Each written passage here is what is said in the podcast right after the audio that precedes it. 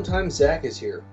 This is a podcast about cinematic oddities where we discuss any media that is too bizarre, abnormal, or off kilter for contemporary audiences. Occasionally, these projects gel. Most times, they crash hard into the realm of obscurity.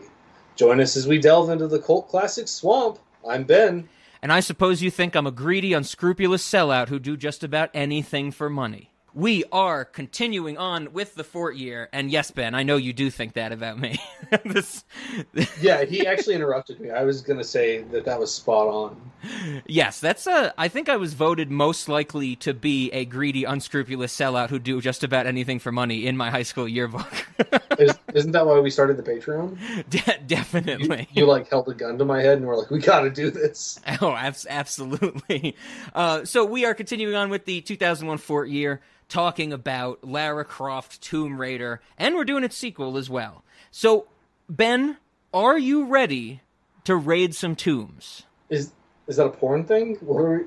I'm glad you said that because if if you had said yes, I was going to say, well, I'm not ready. There's some things we need to discuss before we can get into raiding some tombs, and some of them we're going to get to the porn. Don't worry, Ben. We're getting to the porn. We have some things before the porn. There's actually something that we have to clean up from our Shrek episode, and that's the last time Ben was here. And there was something that I forgot to mention in our Shrek discussion that should have been mentioned. We talked about the song All Star by Smash Mouth. Smash Mouth. But we forgot to mention that that music video was directed by McG. Now, we have a question on this podcast that Zach and I have asked each other before, but we've never been able to answer. And I want to ask you, Ben. What the fuck is a McG? Do you know what the fuck a McG is? A McG? Yes. Just the, and it's just three letters M C G. McG. What, what the is, fuck is this? what does G normally stand for? Grand? Ganja? Is this like the McDonald's version of weed? Is that that would, that would be interesting if if McDonald's sell, sold marijuana and you could get a McG, like you know you want like a G, like a gram, you get yeah, a McG. Yeah. that's that's what it is. It's it's a it's a gram of McDonald's weed, which is is by by weight at least half preservatives. Oh, absolutely. Uh, I go. like that notion of it's a gram of McDonald's. I would like one gram of McDonald's, please so so I couldn't when I was editing the Shrek episode, I was like, how did I forget to bring up that McG directed Smash Mouth All Star? Um, we don't we still to this day don't know what a McG is, but McG has also directed the Charlie's Angels movies, uh, Terminator Salvation, We Are Marshall, and something Ben that you recommended to me once that I I, I did not enjoy, but I think you liked it. The Netflix movie The Babysitter. Do you remember that? But like the demonic, like the babysitter was like a demon or a, a witch, like a yeah, Wiccan. She, they were trying person? to like kill a virgin or an innocent or something. Yeah, I I think I recommended that movie to you because because when I watched it, it was not what I expected it to be. Okay, okay, but that is also directed by McG, whatever the fuck a McG is. are you sure it's not like MCG? Like he that's his like stage name. He's MC Genius or something, and they shortened it we we are sure, even though he has never come on this podcast, and our, as of course our rule is, we can call people whatever we want until they come on and tell us how to pronounce their name. But there are wonderful, wonderful interviews with McG where he's basically like, my one regret in my career was that when I was younger and I had to register with the Directors Guild of America, I registered as McG. I should have registered as a normal name. and so it's like I got a tattoo when I was younger, and now I hate it. That's how he talks about his name. It's wonderful. okay. Uh, yeah, that makes sense. I would feel the same way. I think if I put my entire career right on my name.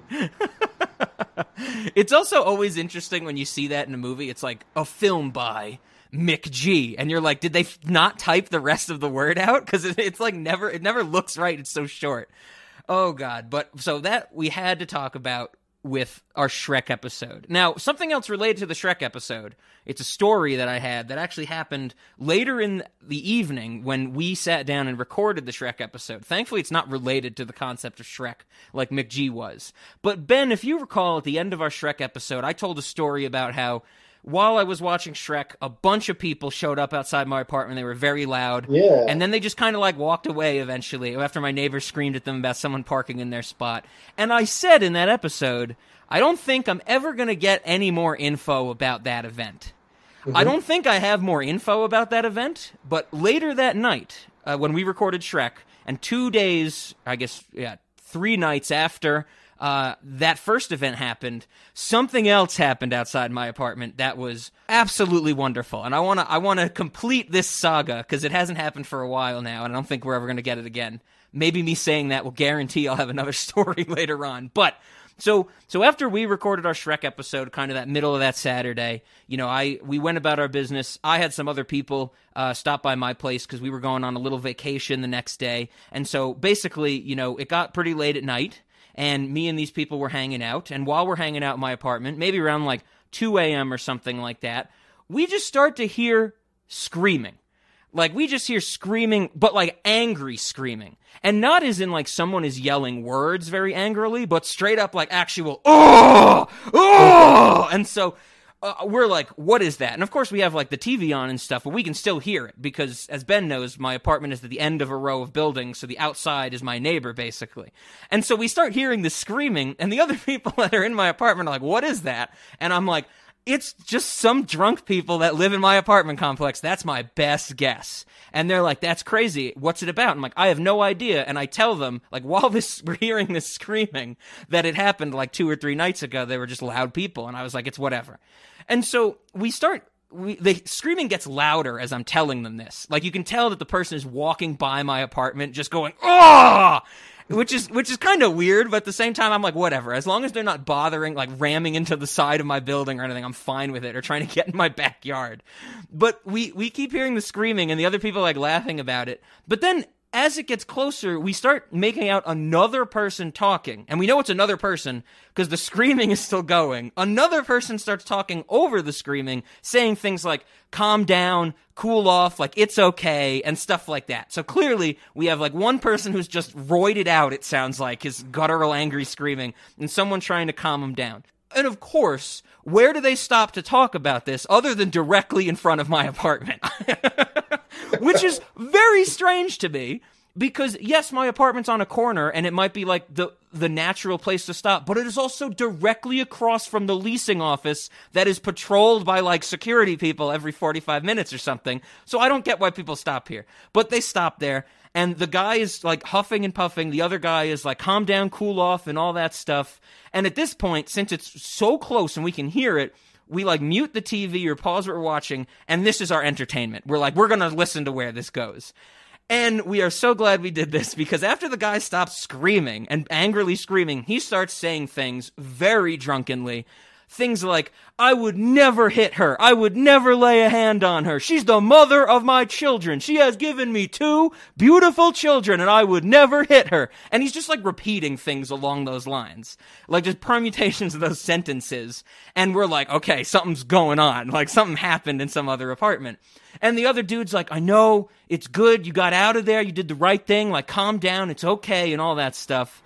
And so we're just like, uh, okay, this is this is like soap opera right in front of my apartment. It's great. And so the guy starts to cool down, and they they're just talking, and you know we want to see what's going on, and I want to see how close these people are. So as they're kind of like calm down and they're just talking at a much more reasonable level, we go upstairs in my apartment and we like open the blinds to see where it is. Because if they're close enough to my apartment, if you just look out the front window, they would have seen us. They would have been like, someone is just looking at us because they're only like a few feet away from the window. So we go upstairs to try and be a little discreet. And we go upstairs, we like un- un- undo the blinds and we're looking at them and we're just like, I'm like, okay, I have no idea who these people are. I have no idea if these were two of the 20 people that were outside of my building a few nights ago, but you know, they're just like kind of calming down and I'm like, okay, things are blowing over, like like good, nobody got thrown into my door or anything. I'm fine. But as we're ready to kind of give up on this, we start hearing like more loud people. And very noticeably, these loud people are women. You can tell by the tone of voice. And so for some reason, like a group of people, and what seems to be two very loud women at like the the spearhead of this group are coming to like encounter these two guys right out front of my fucking apartment. And they are screaming so shrilly that we can't make out anything they're saying. But we are watching them just get right up in this dude's face. And so, from what I gather, and I think what anybody could gather, these women, or some women, think that this guy hit another girl. And the guy's like, no, I wouldn't do that because I love him saying, he said it so many times, she has given me two beautiful, wonderful children and I would never hit her. I would never hit those children. so I'm just imagining him mixing up the sentences. You know, oh yeah, yeah. So so he she they're like getting in his face and they're just like pointing at him and like screaming at him, and it's very much like I haven't seen anything like this in real life since like high school or something. It's so just ridiculous, like you know, college party ish type of thing. I, I guess, and they're like getting into his face. The guy's just kind of stoically standing there. The dude who is trying to calm him down is like trying to like keep them back because they really want to like get at him type of thing. And me and the people in my apartment are like, okay, this is great. Like, you know, we don't want like cops to get called or anything, but this is pretty entertaining. make, make some popcorn, pull up a chair. Yeah, exactly. And it's like it's like the three of us just kind of huddled around in the dark in my upstairs room, just looking out of, like right in front of my apartment. And so as we're watching this, we're like, what's gonna happen? Like like all these there's now all these people, there's clearly like a center, like an eye of the storm where these women are just yelling at this dude and this guy's trying to defuse the situation. I felt so bad for that other guy. But then one of the most amazing things I think I've ever seen in my life happens this dude who's getting yelled at, who hasn't, who was originally screaming and has been pretty quiet while he's got been getting in his face, he slaps both of the women in one stroke. Like, like you see him choo, choo, like I'm doing the hand motion for Ben. Like he just like he doesn't even wind up. He kind of his his right arm's like down by his side. He kind of like just tilts back a little bit and then hits these two women, and they're lined up in his face in such a way that he's able to like get both of them on the on the cheek, and like everybody was blown away. Like there was a universal moment of silence because nobody knew what had happened. Like everybody in the group was like. me and the people in my apartment were like, "Oh my god, whoever else was like watching this from their apartment in my apartment complex, I'm sure they had the same reaction. But this dude like bitch slapped both of these women with one stroke. There was this universal moment of silence, and then you immediately hear the two women go like, "Ah!" And they start crying and they start sobbing. And the dude who's trying to like diffuse the situation is like oh my god like we have to get out of here. And so these girls start like sobbing and they're like ah he hit us and stuff like that. Other people are like trying to console them. This dude like just grab the dude diffusing things grabs this guy and kind of like leads him like towards the exit of my apartment complex which i assume is where they parked this time closer to the street because they got yelled at if it's the same people from the other time about parking in somebody else's spot. And so like this these two dudes just kind of like jog away into into somewhere I can't see. And then the rest of this group is kind of like like oh calm down stuff like that. And then they go back into the apartment complex. And that was the excitement for that Saturday night. But I we uh, to this day this is going to be a story. Like we were talking about we have like a road trip me and these other people that stayed at my apartment for like the next like almost two weeks. We were talking about this like the whole trip. We were like it was a confluence of perfect events that you can slap two people with one stroke. It was absolutely wonderful. And since that happened there has not been uh, a another type of like loud event in front of my apartment which is pretty good. I'm happy about that. But I I don't want I they're entertaining, but if they're going to escalate in this way, I think like somebody's going to eventually get shot in front of my apartment, and I don't want that to happen. So this is a good peak, I think. so that that's a good story, Rob. I I appreciate that you told me that story. I'm glad I got to bear witness to it, third or fourth hand or whatever it is when it's through the internet. Uh, it reminds me of when I was young. Uh, I lived in a kind of a rowdy place. Okay people fighting was not abnormal. Sure, um, sure. In, in, including adults, like you expect kids to fight to some degree, but like drunk adults sometimes fighting teenagers, sometimes fighting other adults. Oh, yeah, as you do, yeah. and I I am no stranger to the screaming that, that you were describing. It, it was it was probably more often than not on the weekends that I got to hear some kind of screaming match about somebody who who either didn't cheat on somebody else or who didn't hit somebody or you, Yep. you know it's I, I just I, I can only hope and I, and I I thought you were going to say it that uh, that he as he was running away continued to scream that he would never hit a woman. I would never do. I would never hit two women at once. she gave me two beautiful faces to slap, and I didn't even. No, so I, that, would be like would the be- perfect cherry on top of if this got turned into like a comedy sketch where it starts with him being like, I would never hit a woman, especially not her. She's mother of my children, blah, blah, blah. And then this whole thing's happened as he's running away. He's like, I had to make an exception. You deserved it. I don't. I don't hit women who don't deserve it. Uh, but anyway, so that's that's interesting. I the thing you said about somebody eventually getting shot. It definitely happened more than once that I heard gunfire. Oh, af- sure. After things like this going on. So, uh, and I've known people that were in like across the street shootouts and shit. Uh, so, yeah, I for your sake also hope that it does not continue to escalate. to, to be fair, you know, after this happened on that Saturday night, um, I was away from my apartment for about two weeks. It could have escalated. Other things could have happened. I was just not here for it. But I didn't hear anything. Like, it would have been crazy if I come back and there's a chalk outline of a body, like, right at the end of my walkway. Yeah, that that would have been great. I um I mean it would have been a clear indicator that it hadn't rained in a little while. Have- but nice. That's that was a fun story. Yes. I um once in, in undergrad, my sister had come up to visit and uh, I, I was on the second floor. I had a balcony and we heard some, some rowdiness outside and we, we opened the balcony door and stepped outside and I shit you not, there were like thirty people in the parking lot fighting each other. like a, like a, just a giant battle royale type of thing. yeah, pretty much. It, it, it appeared to be like that the football team for the college had gotten in some kind of in some kind of beef with some other group of people, and there was one guy. He, I referred to him as a Samoan. I have no idea what he actually was. He was a rather large person, and I saw him drop three people with one punch each, just in a row. And I was like, God damn, don't get in that guy's way, you know? And then I sat out there and smoked cigarettes and watched. Yeah, yeah, it's very was no game entertaining. it all.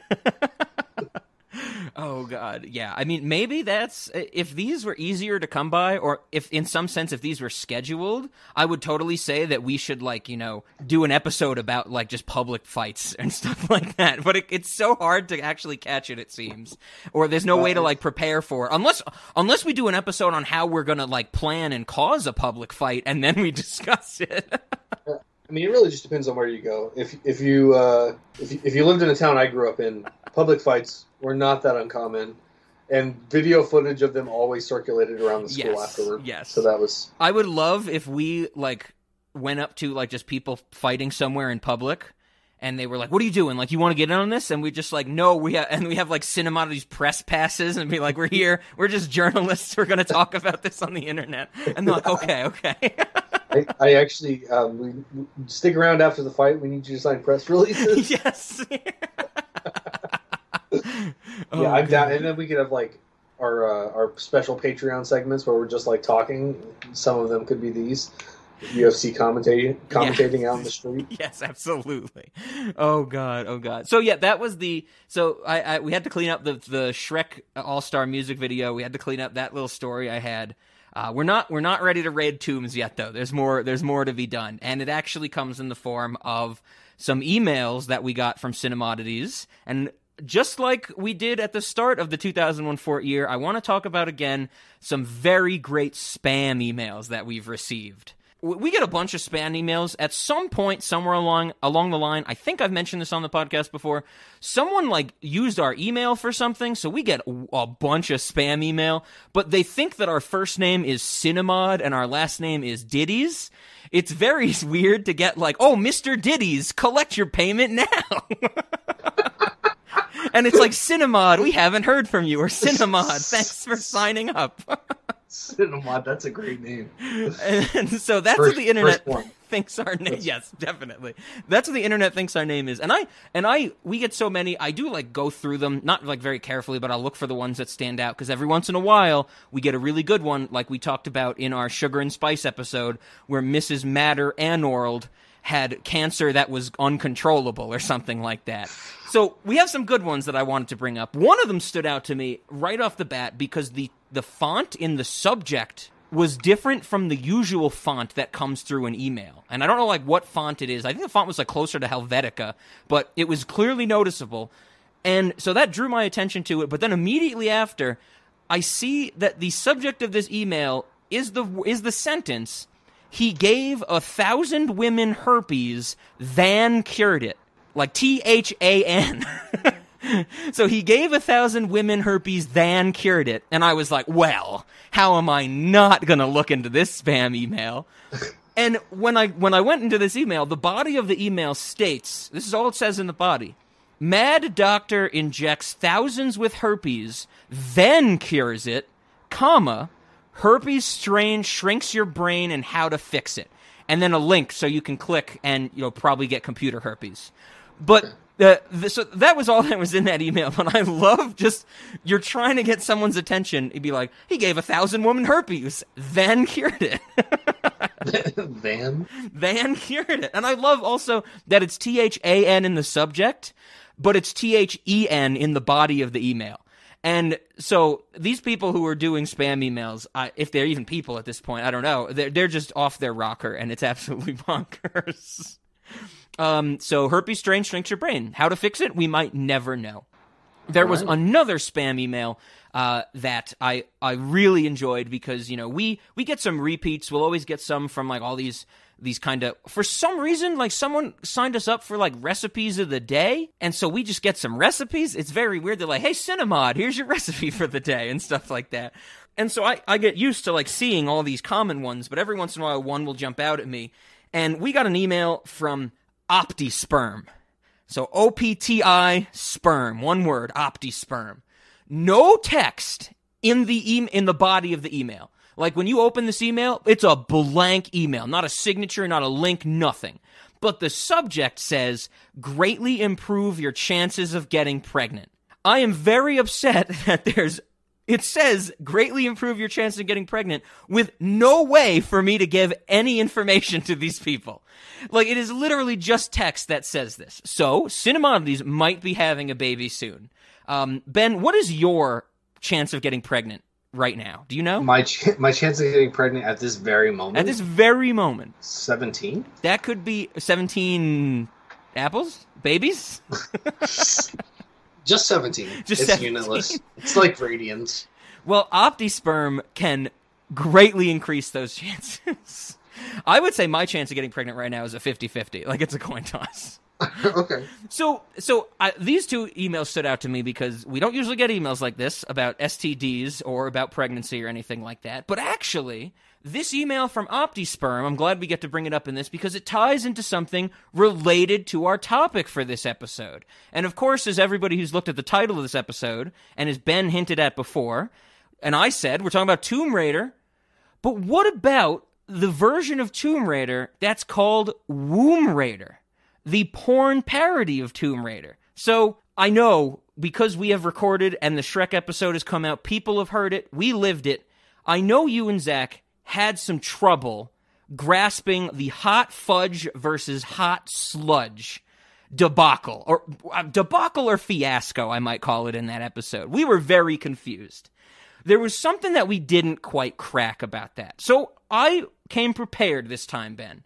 We're going to talk about Tomb Raider. There's a parody of that film called Womb Raider. I am going to explain why the parody is called Womb Raider. Okay, so bear with me, and and if you have any questions, you know, let me know. I want to make sure you get all this, you understand. it. Okay, so so now we are discussing the film adaptation of the video game franchise called Tomb Raider, in which a female protagonist searches for artifacts in exotic parts of the world in like a grand adventurous fashion. In some sense, in the games, in the movies, in the in the the uh, material in this franchise, this female protagonist is raiding these tombs by coming upon them or the people in them in like a surprising and or hostile fashion. Now, I don't know if you know this, Ben, but one of the female reproductive organs is known as the womb. And this is where the human fetus just I know okay, Ben just Ben was like, "Hold up." this isn't what the Bible taught me. and the womb is where the human fetus gestates during pregnancy. And pregnancy occurs after you email OptiSperm. No, after you have sexual intercourse or other methods of fertilization through the vagina, which is connected to the cervix at the lower end of the womb. Okay. Now, now here, here it's it's getting tricky. We're doing another another piece of setup here. In addition, many pornographic films show at least two people, at least one of them being a woman, engaging in sexual consensual sexual intercourse. In the film, this can be depicted with a sense of surprise from the female or maybe hostility from the male. The action and motion of the male's erect penis can then be perceived as a raid upon the female's reproductive organs, or more specifically, the womb. Are you with me so far, Ben? Ben's I- like, this might be too real for the album. I, I don't. I think I'm still not getting it. But if you just keep going. and we'll- Okay, okay. We'll sell flashcards on our Patreon for this. So now, now here we go. Okay, so now the word tomb is spelled T O M B, while the word womb is spelled W O M B.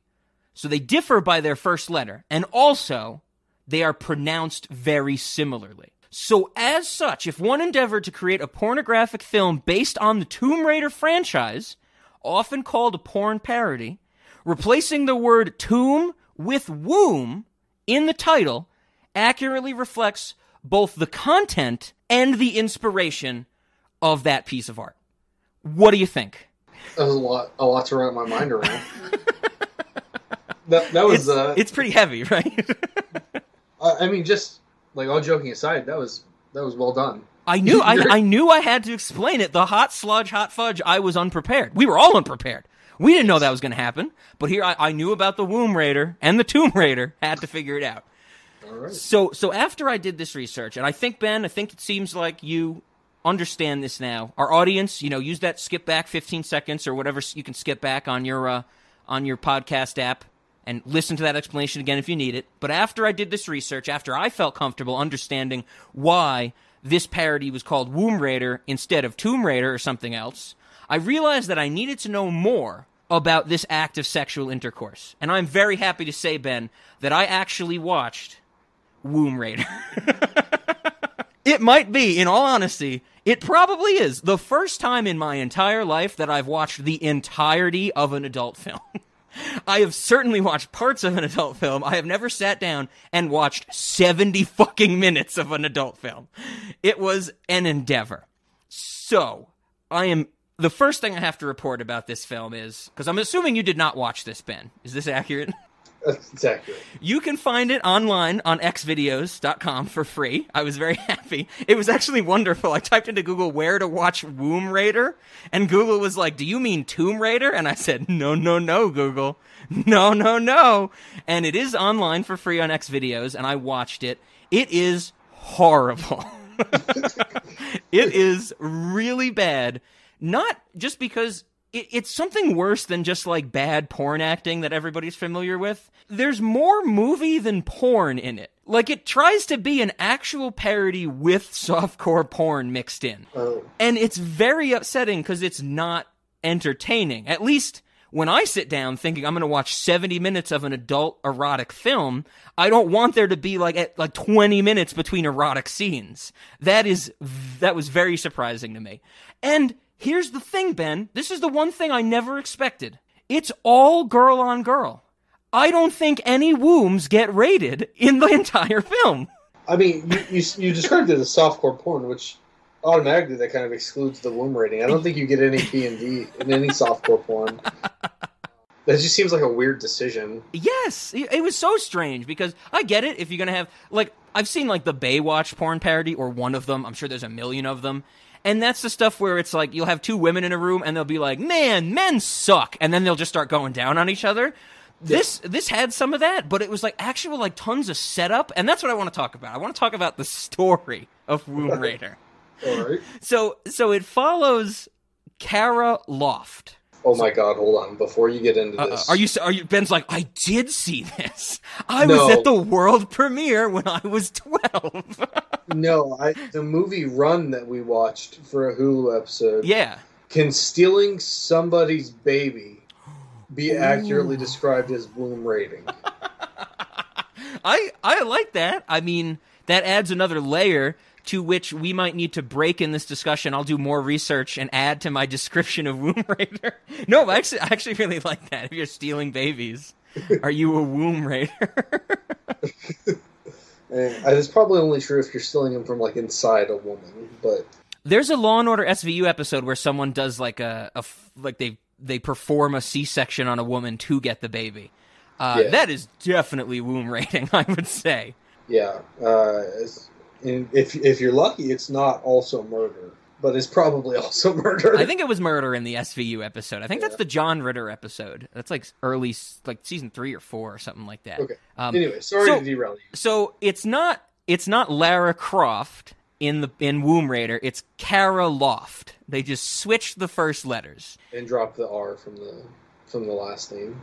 Loft, Loft.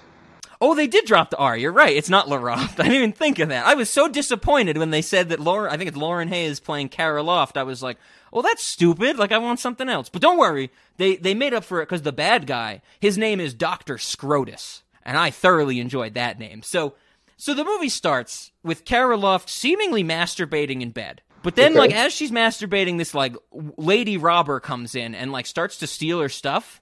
And then, like, Kara Loft pops up and points guns at her, and she says something like, You interrupted my erotic dream. And I was like, Oh, so she was like dreaming and touching herself in her sleep? It was very crazy. But then, Lady Robber's not a robber. She's a messenger from Dr. Scrotus, and she's like, Oh, I figured I would like steal stuff before you woke up, but then you woke up and stopped me.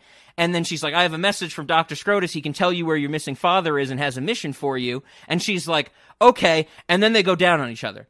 And so that's the opening scene. And so, Wait, a, a message from her missing father. no, a message from Dr. Scrotus who's going to tell her where her missing father Okay. is. And so Um, they do a lot of setup. That definitely puts me in the mood. Um, De- definitely. So I did I- like I- the the woman playing the lady robber. Her her stage name was Annie Body, which I really liked.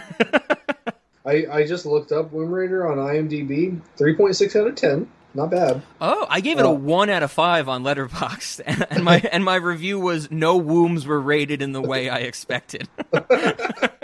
It's it's marked marketed as a pornographic adventure film.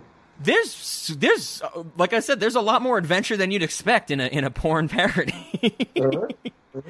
so so that's the opening scene. It's crazy. I know what uh, I'm setting up for, and I'm expecting it to be like you know just a lot of of softcore pornography. You know, and it goes on. But like I said, this is where it's just like okay, there's a lot of story. Like there's this scene where Kara Loft is like sitting in the back of a car. I like I- we learn that she's waiting for her driver, and she's just looking at a locket with her father's picture in it, and it's shot like it's about to segue to a flashback. But every time it like fades to white, and you're ready for a flashback, it just cuts to a different angle of her sitting in the car looking at the locket. And it's just two minutes of this with her saying nothing, just looking at a locket. And I'm like, what the fuck is going on? And then the driver comes in and gives the exposition about her missing father. And I'm like, I don't know if the filmmakers thought we were doing, they were doing something clever or this is just padding the runtime, but it, it was insane. So the premise is that Dr. Scrotus wants Kara Loft to travel across the world and find the three sacred wombs, which, if brought together, give the ability to create life. Whatever the fuck that means. they don't explain it at all. They're just like, if you have all three, you can create life. And it turns out that the wombs are like tchotchkes you would buy at a souvenir shop. Like they look like they cost two dollars and they're made out of plastic. So then there's basically three set pieces where Kara Loft has to go to like the desert, the jungle, and the uh, caves, like mountain caves, to get the three sacred wombs. And she wants to give them back to Dr. Scrotus and get information about her father. And of course, as you can imagine, oh, the desert scene. She's walking through the desert and it's hot, so as she's walking, she just takes all her clothes off. And she's just walking around naked in a desert. There is a point in the desert scene where, like, Dr. Scrotus's henchwoman is following Kara Loft and seems like she's about to shoot her. Like, she pulls a gun out and points it at Kara Loft in the distance, then realizes Kara Loft is naked and just starts touching herself and doesn't shoot her. And I'm just like, oh, okay. Why would they want to kill her though? She hasn't found any of the wombs yet. There's so much time between erotic scenes. She gets the first womb by drugging a man. She puts a roofie in an Arabian prince's drink, and then she brings two of his like women in his room to orgasm to make them fall asleep so she can break into the treasure chest and get the womb. Uh, she gets another womb from a mud pit in the jungle the jungle is literally just the woods. It looks nothing like a jungle. And the mud pit is like big enough for one person to stand in. But but that scene's the craziest because as they're going to the mud pit to get the second womb, there is a scene where they find a, like a dead like a decaying corpse in a tree and they think the driver and Kara Loft think it's the body of her father, and she like goes into the pocket, like the shirt pocket of the of the body, and pulls out its wallet, and the driver's like, Is it your father? And she's like, No, I can't tell. It's faded. I think it's Indy something, which is a reference to Indiana Jones. And so apparently in the Womb Raider universe, Indiana Jones died searching for the three sacred wombs, which was absolutely insane.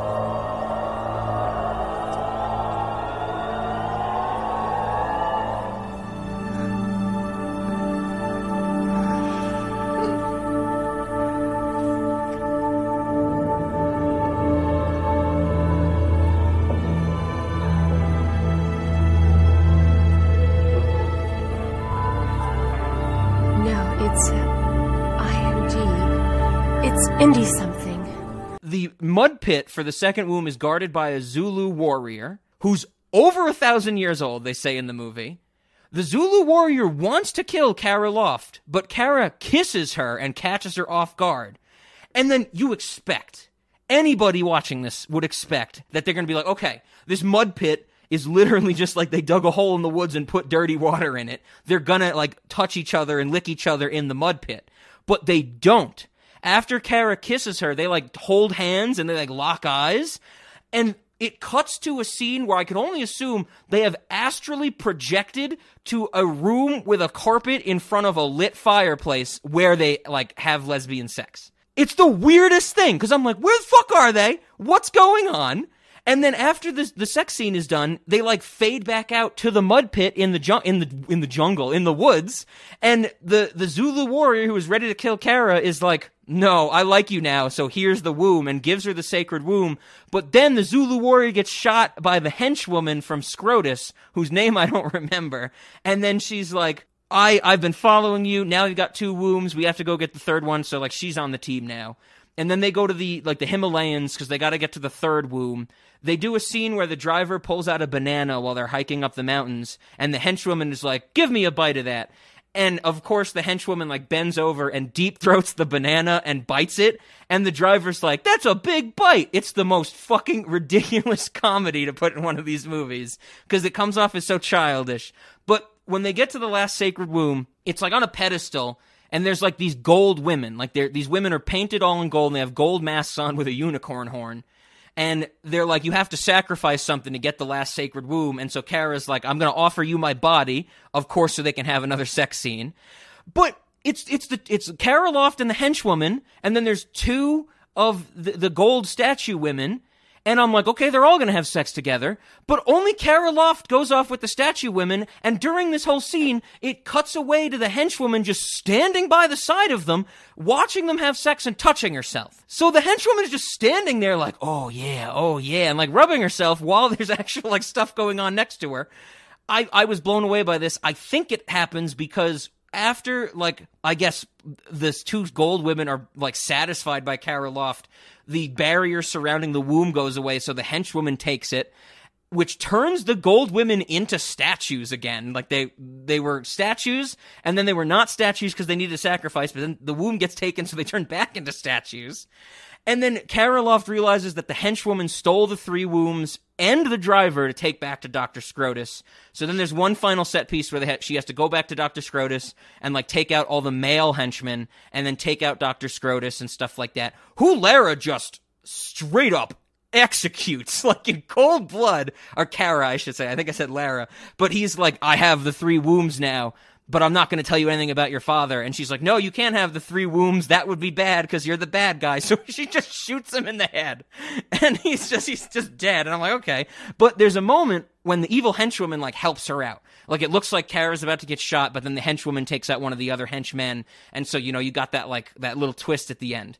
And then the last scene is Kara and the henchwoman in the hot tub together, but they don't touch each other they rub oil on themselves and they stay at opposite sides of the hot tub.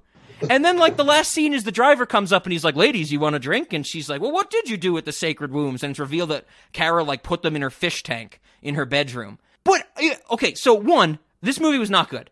There was, there was no acting worthwhile. The story was stupid. It made no sense. It was clearly in service for an erotic film, but it was softcore porn. And as far as I'm concerned, softcore porn is is worthless. I don't think I like any softcore porn. but I found it absolutely baffling that clearly somewhere in a contract whoever played the henchwoman and whoever played Kara Loft, they were like, we will, we hate each other. We do not want to touch each other.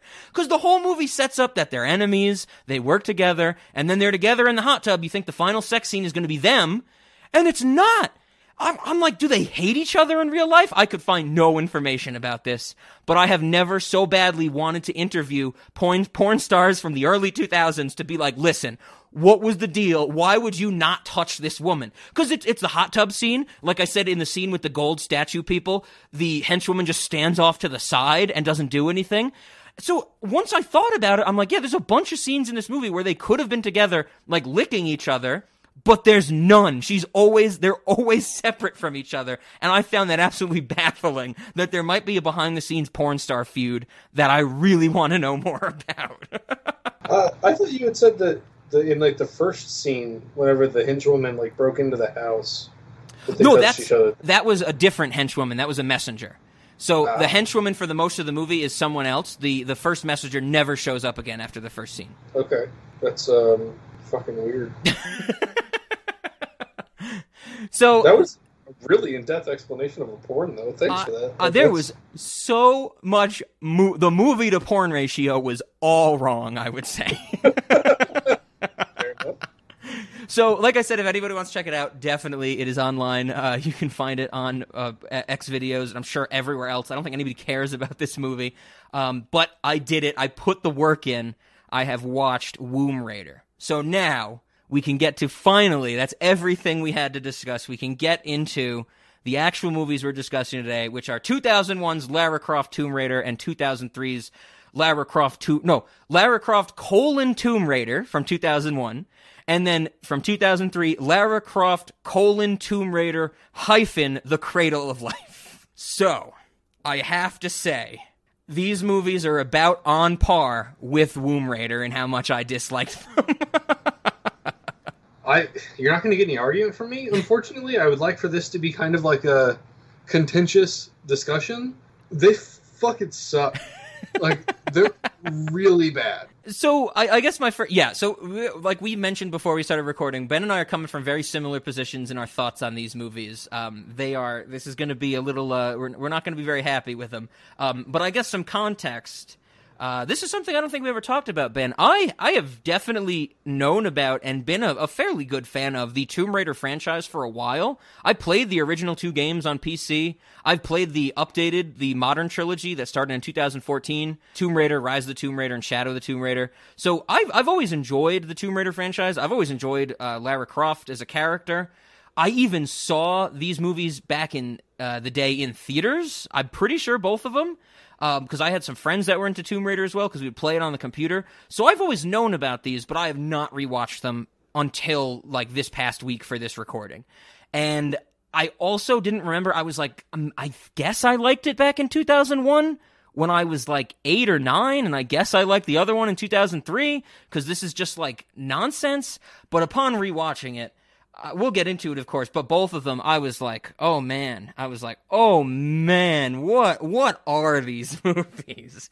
So, are you a? I know we've talked about Assassin's Creed on the podcast before and video games franchises, but have you ever been a Tomb Raider fan? Not, not uh, directly. I never played Tomb Raider myself. My cousin did. Okay. Um, was he was really into Tomb Raider? That's probably why I went and saw this movie because he was so into Tomb Raider. Mm-hmm. I I mean I remember uh, like you said 2001 I was what 11 I I I liked it I guess I don't I mean I don't remember disliking it so Sure. to the degree that I could have opinions it was not a negative one about this movie I ha- I had not rewatched it in all these many years what year is it now Tw- in 20 years I hadn't rewatched this yeah. movie Yep.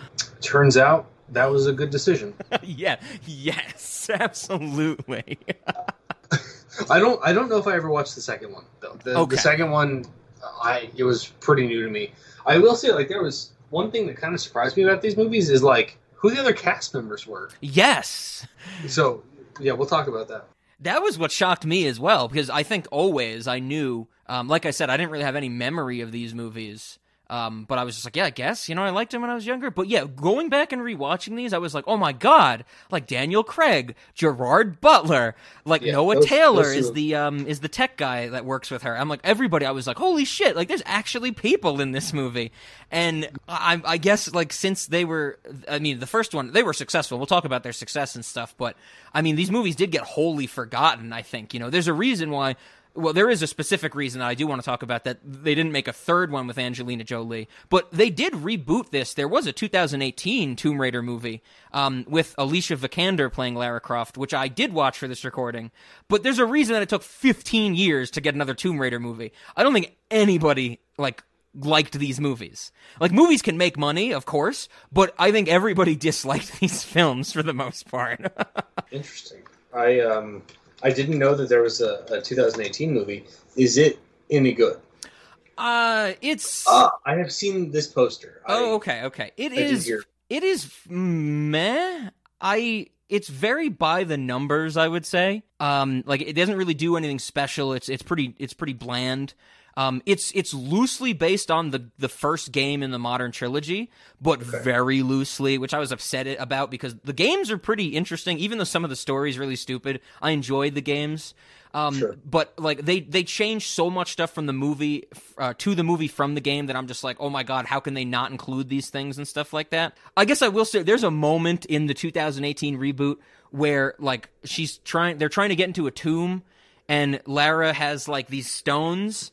And she's trying to like fit them into into this wall as the floor is falling away, so she's like on a time limit. And there's a part where she just like stops, she pauses and thinks, and she goes, it's a color puzzle and then immediately figures out how to get through the wall and it is one of the worst things i've ever seen in a movie in like re- the last five years or something It's not working. Check the other prayer wheels! Try this!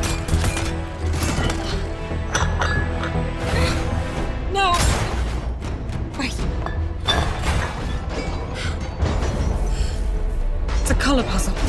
like the way it's delivered the way it sounds so stupid. Like I, I can only imagine they were going for the thing is like if you're playing a video game where you're trying to figure out a puzzle you have that moment of realization and you might be like oh but when they the line of dialogue is literally it's a color puzzle. And i'm just like what the fuck does that mean I'm like, I, I can, I can, I can fathom what a color puzzle would be, but we're just seeing her with like different rocks in a wall, and she's like, it's a color puzzle, and she puts rocks in the wall, and the wall opens up, and I'm like, I'm like, this was stupid. Just have her solve it. Like in comparison, in Tomb Raider with Angelina Jolie, when they're going to the tomb where they're like Daniel Craig figure out this puzzle, he's just looks around for two seconds, and then he goes, "Oh, it's the swords. Put the swords in the ground." And that's infinitely better because he doesn't say anything like, "Oh." It's a movement puzzle or a weight puzzle or whatever It's the fuck you want to call puzzle. it. Yeah, and it, I'm just like, why say what type of puzzle it is? Like that would be like I sit down and like I I go on and like bust out like a book of puzzles or something. I open it up and I go, it's a Sudoku, and then I solve it. It's like there's no moment of realization. You don't say that. It was so weird. so I would not recommend the 2018 reboot as well. Uh, I- It was it was something. I I would say it's about on par with the first two. So you know, it's not great or anything like that. Okay. Just from the looks of it, from the looks of the poster and who they had play Lara Croft, they didn't put nearly as much emphasis on her tits for that movie. So No, yeah, no, and I, I guess I should say, um, since I've played, I, I am a fan of the video games, the franchise, and I played the originals. I have my problem with the modern trilogy is the same problem I have with all of these movies, including Womb Raider. The boobs are not pointy enough. When I think of Lara Croft, I think of literal hard, sharp edges at the tip of the breasts. and these, none of these movies had that, so I think that is a missed opportunity. I mean, Angelina Jolie got kind of close, but I so I actually um, I, I don't know if it's if it's just changing the times or, or what, but watching these movies, I, I at some point was just like, why is there so much focus on her breasts? Like yep. a lot of it's like the the whole the costume decisions, like a lot of what they did was just like about showing us that Angelina Jolie has tits, and I was like, Yes, yes. I don't care. That's not going to make this movie better. Yeah, I, I definitely got that sense as well. There was a point. Uh, I I think it is. There's some some sense of the changing times. Um, there's the scene in the first movie where Lara Croft is like the butler's like, "Do you need anything else?" And she's like, "No, I'm just gonna flip around on like indoor bungee cables in the mansion." And I'm like, what is she doing? Is this working out any muscles or anything? She just want to flip around? I was like, what's going on? They just needed a cool setup. They were like, how do we get her on the chandelier when the SWAT team people break in, basically? But uh, she's like wearing, you know, basically like a, like a nightgown type thing, like silk pajamas while she's doing this.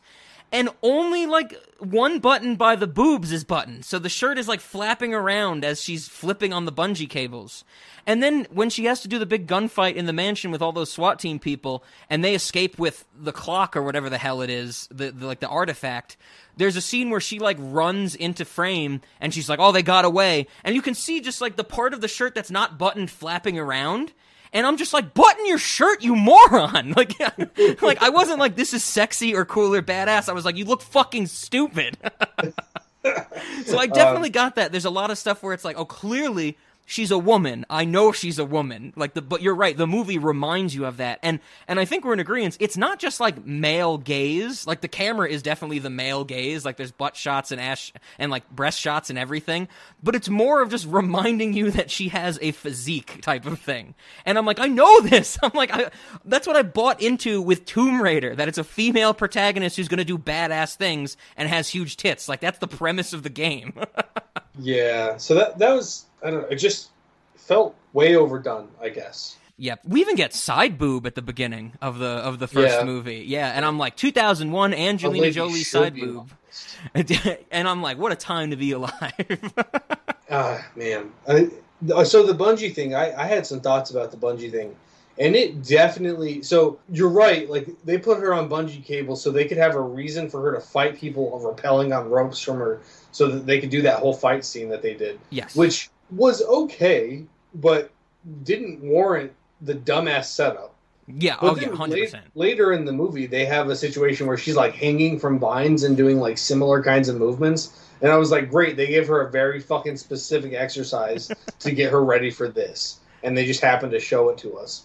So then in the second movie, when she's like riding around on a horse and shooting targets, I was like, what the fuck? Like, is this going to come up later? She can be riding a motorcycle and have to shoot something? Sure. Like, you're, you know, you're preparing me to believe that she can do this because you showed me a very specific exercise routine she does. Like, I don't, I don't think they they ended up using it that way in the second movie, but I was so ready for it. yeah, like, yeah. they're just gonna hit me in the face. Like we've talked about about that before, where you know you you don't get to just shoehorn something in without at least mentioning it earlier. Yeah. And and this is a situation where they they took that to mean we can put anything we want in this movie so long as we mention it earlier. Definitely.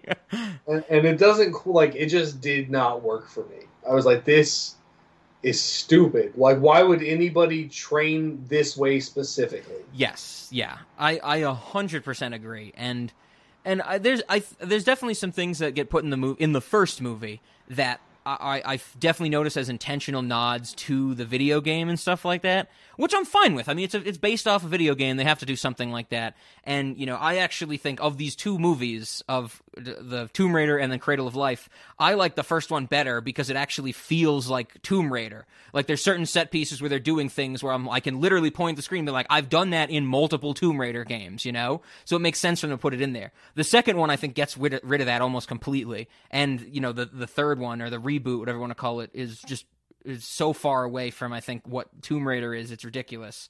But that aside that they did this stuff to because it was inspired by the video game and all that stuff i am so with you that none of this works for me it's just like action nonsense for the most part and there's certain times in this movie where i'm just like I, I would be like, wait, why are they here again? And I'd be like, oh, I, I don't care. like, they just need to get somewhere that they can kill faceless goons and then, you know, have like uh, an event go down. Um, until the end of the movie, which is batshit insane when they put the time triangle together, then I'm like, why couldn't this be the whole movie?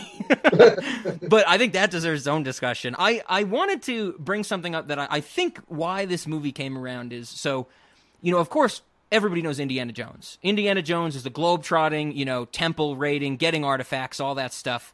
But by the time like late '90s, Indiana Jones is dormant. Like the three movies have come and gone. They, it's everybody loves them. I don't remember when the TV show was because there was a TV show called The Young Adventures or The Adventures of Young Indiana Jones, which I've seen some of and is really weird. The first episode is all about like religion and it's like very weird and strange. Like it's like teaching children about religion because it's like young indiana jones like eight year old indiana jones learning about different cultures. It's very strange. There's some episodes later where he's like a teenager and he fights like the red baron in world war one or something. Um, but so that indiana jones is pretty much dormant. And i think like movie studios start to say like let's let's do this again. Like let's get this globe-trotting action adventure like tomb raiding type of stuff and tomb raiding in the sense of because in 1999 brendan fraser's the mummy comes out and that's not a, tomb raider movie but they're raiding a tomb like oh, literally they raid a tomb in that movie and that's a huge hit and I think that they're like, well, what else can we do? And the Mummy gets sequels. Two years later, in 2001, we get Tomb Raider. They're like, oh, what's something that can like use that that formula and and get success. And this movie was successful. It was moving a shitload of money. And then something that we've talked about that I think now we have some context to relate to. This happens again in I think 2004 with The Rundown when I was watching the Tomb Raider movies, I was like, this is very similar to the rundown, where The Rock has to go to the jungle and get this artifact that's let him going to control an oil field or whatever the fuck he was doing in the rundown. But remember, they had to, Seann William Scott had to figure out a puzzle with rods or, or lumber or whatever the hell it was. They were fighting weird people throughout the jungle. And I was like, oh, this, this actually works perfectly. Like, uh, the Mummy, Tomb Raider, and then the rundown are all these weird like early 2000s or turn of the century like for some reason let's go to a jungle and steal shit. Like that, that, that, people seem to like that movie. So so i don't know did you get any similarity between like the rundown and this or were you thinking of the rundown at all with any of these puzzles uh, and stuff? I mean now that you mention it I, I totally see the similarities but i definitely have to say like the rundown feels more cohesive to me. Yes. The rundown had like it tried to be a movie where I feel like both of the Tomb Raiders were just like, how do we get to the next action scene? Yeah. Where where act where and I know in our rundown discussion I say some of the things in the rundown where they were getting to the next action scene I hated like them arguing about like no Seann William Scott I'm not going to touch your dick while you pee you know that whole scene in, in the yeah. in the the woods the jungle and stuff like that but at least it was trying here, there's stuff where it's like Angelina Jolie talks to the the bad guy, and the bad guy's like, "I want the triangle," and she's like, "I want to talk about the Illuminati." And I'm like, what the fuck is going on right now? She's like, where do you sit? Where do I sit? Who sits here? And I'm like, I'm like, this is, they literally don't know what to do. They are killing time to get to the next action scene, it seems. So, because you brought up the triangle, I have to just throw it in. Can we discuss the obvious plot hole in this movie? Which is if she didn't want them to find the triangle, she could have destroyed her half. Yes, yes, absolutely. they don't even they don't even like do the thing that, that Indiana Jones did so well. Because there's a scene, if, if you remember, in Raiders of the Lost Ark, where Indiana Jones has a bazooka and he can shoot a rocket at the Ark of the Covenant and blow it up. But he doesn't because Indiana Jones is like a an archaeologist and he believes he believes things should exist and like stay in a museum and stuff. Like that's part of his character. Here, no establishment of that. And Angelina Jolie's just like, yeah, I'm just gonna go with them till the very end and hope nobody dies. Where you are absolutely right, she just shouldn't have showed up. She could have destroyed her half of the triangle, or just not showed up to the bad guys and willingly go with them at the end. Because the whole Illuminati gets on an airplane at a certain point, and Lara Croft goes with them. and, and they have like this time constraint where it's like if they don't do this in the next 60 hours it doesn't get to happen for 5000 more years or yes. something yes. like that's real easy to to to solve that problem Mhm, just mhm. fucking destroy or bury your half of the triangle Yeah, run out the clock. Abs- absolutely.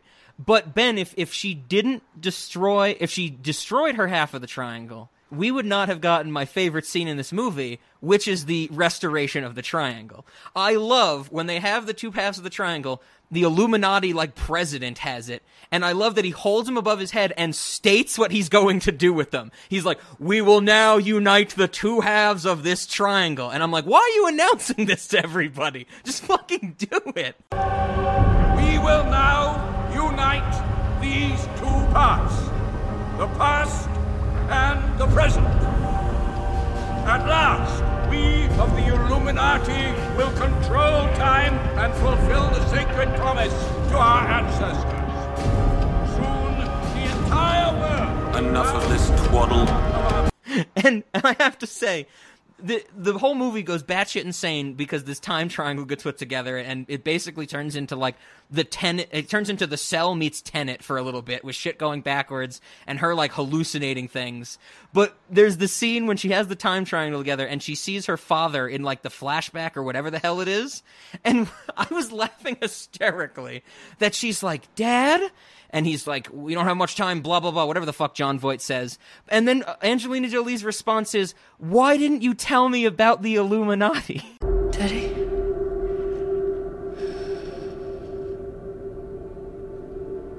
Lara, Is this real? it is a crossing of my past and your present. Why did you not tell me about the Illuminati? You were only a child. You could have written in your journals. You never mentioned it, not once. and I found it hysterical. Like after I watched this movie, I was just going around in my apartment and I was just I was just mimicking her, going, "Dad, why didn't you tell me about the Illuminati?" I just I don't know. There was something about that. that I was laughing hysterically, and so I just want to be like, "I'm mad at you. Why? You didn't tell me about the Illuminati." it's uh, that whole last scene. I wanted the whole movie to be that crazy because if it was shit like people getting stabbed and falling down and then getting unstabbed and going back up, and and people running on a pyramid to get to a triangle and shit, I loved all that. I was like, something's happening finally.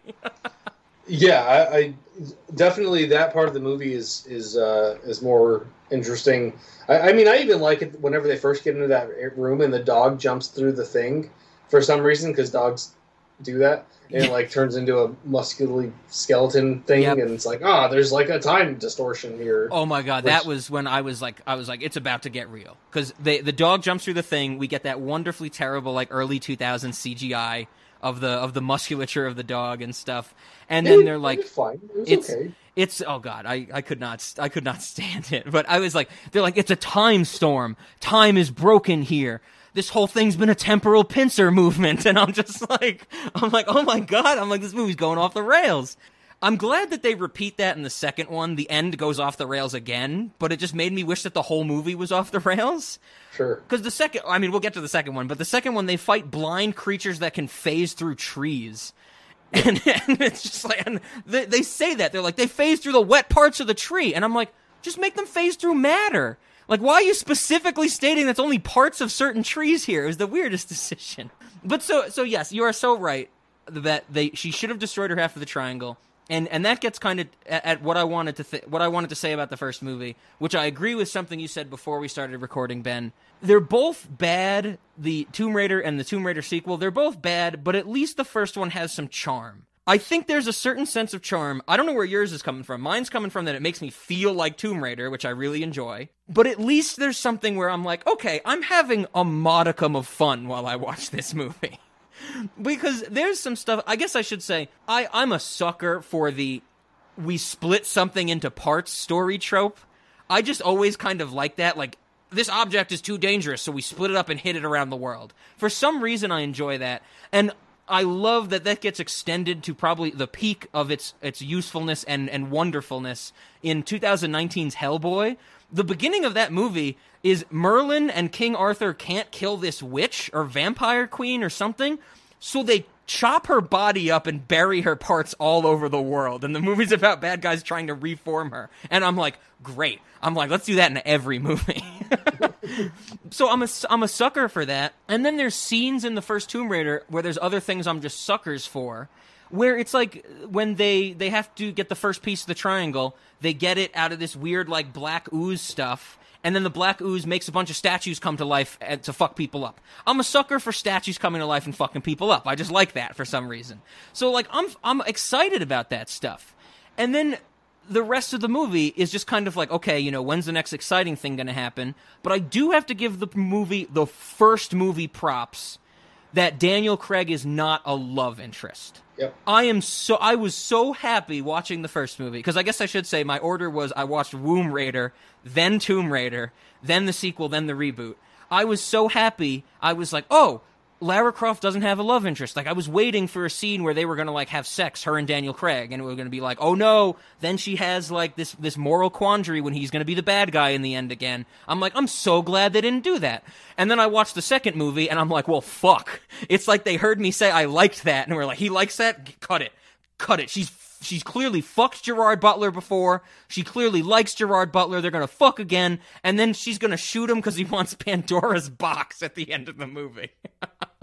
Th- this kind of goes goes back to the like over harping of the fact that Lara Croft is, you know, as you said, has a physique. In that scene where she breaks into Daniel Craig's uh, like hotel room or whatever during a shower, yes. uh, he says something kind of suggestive, and then she leaves, and he's like, "Now it's time for a cold shower."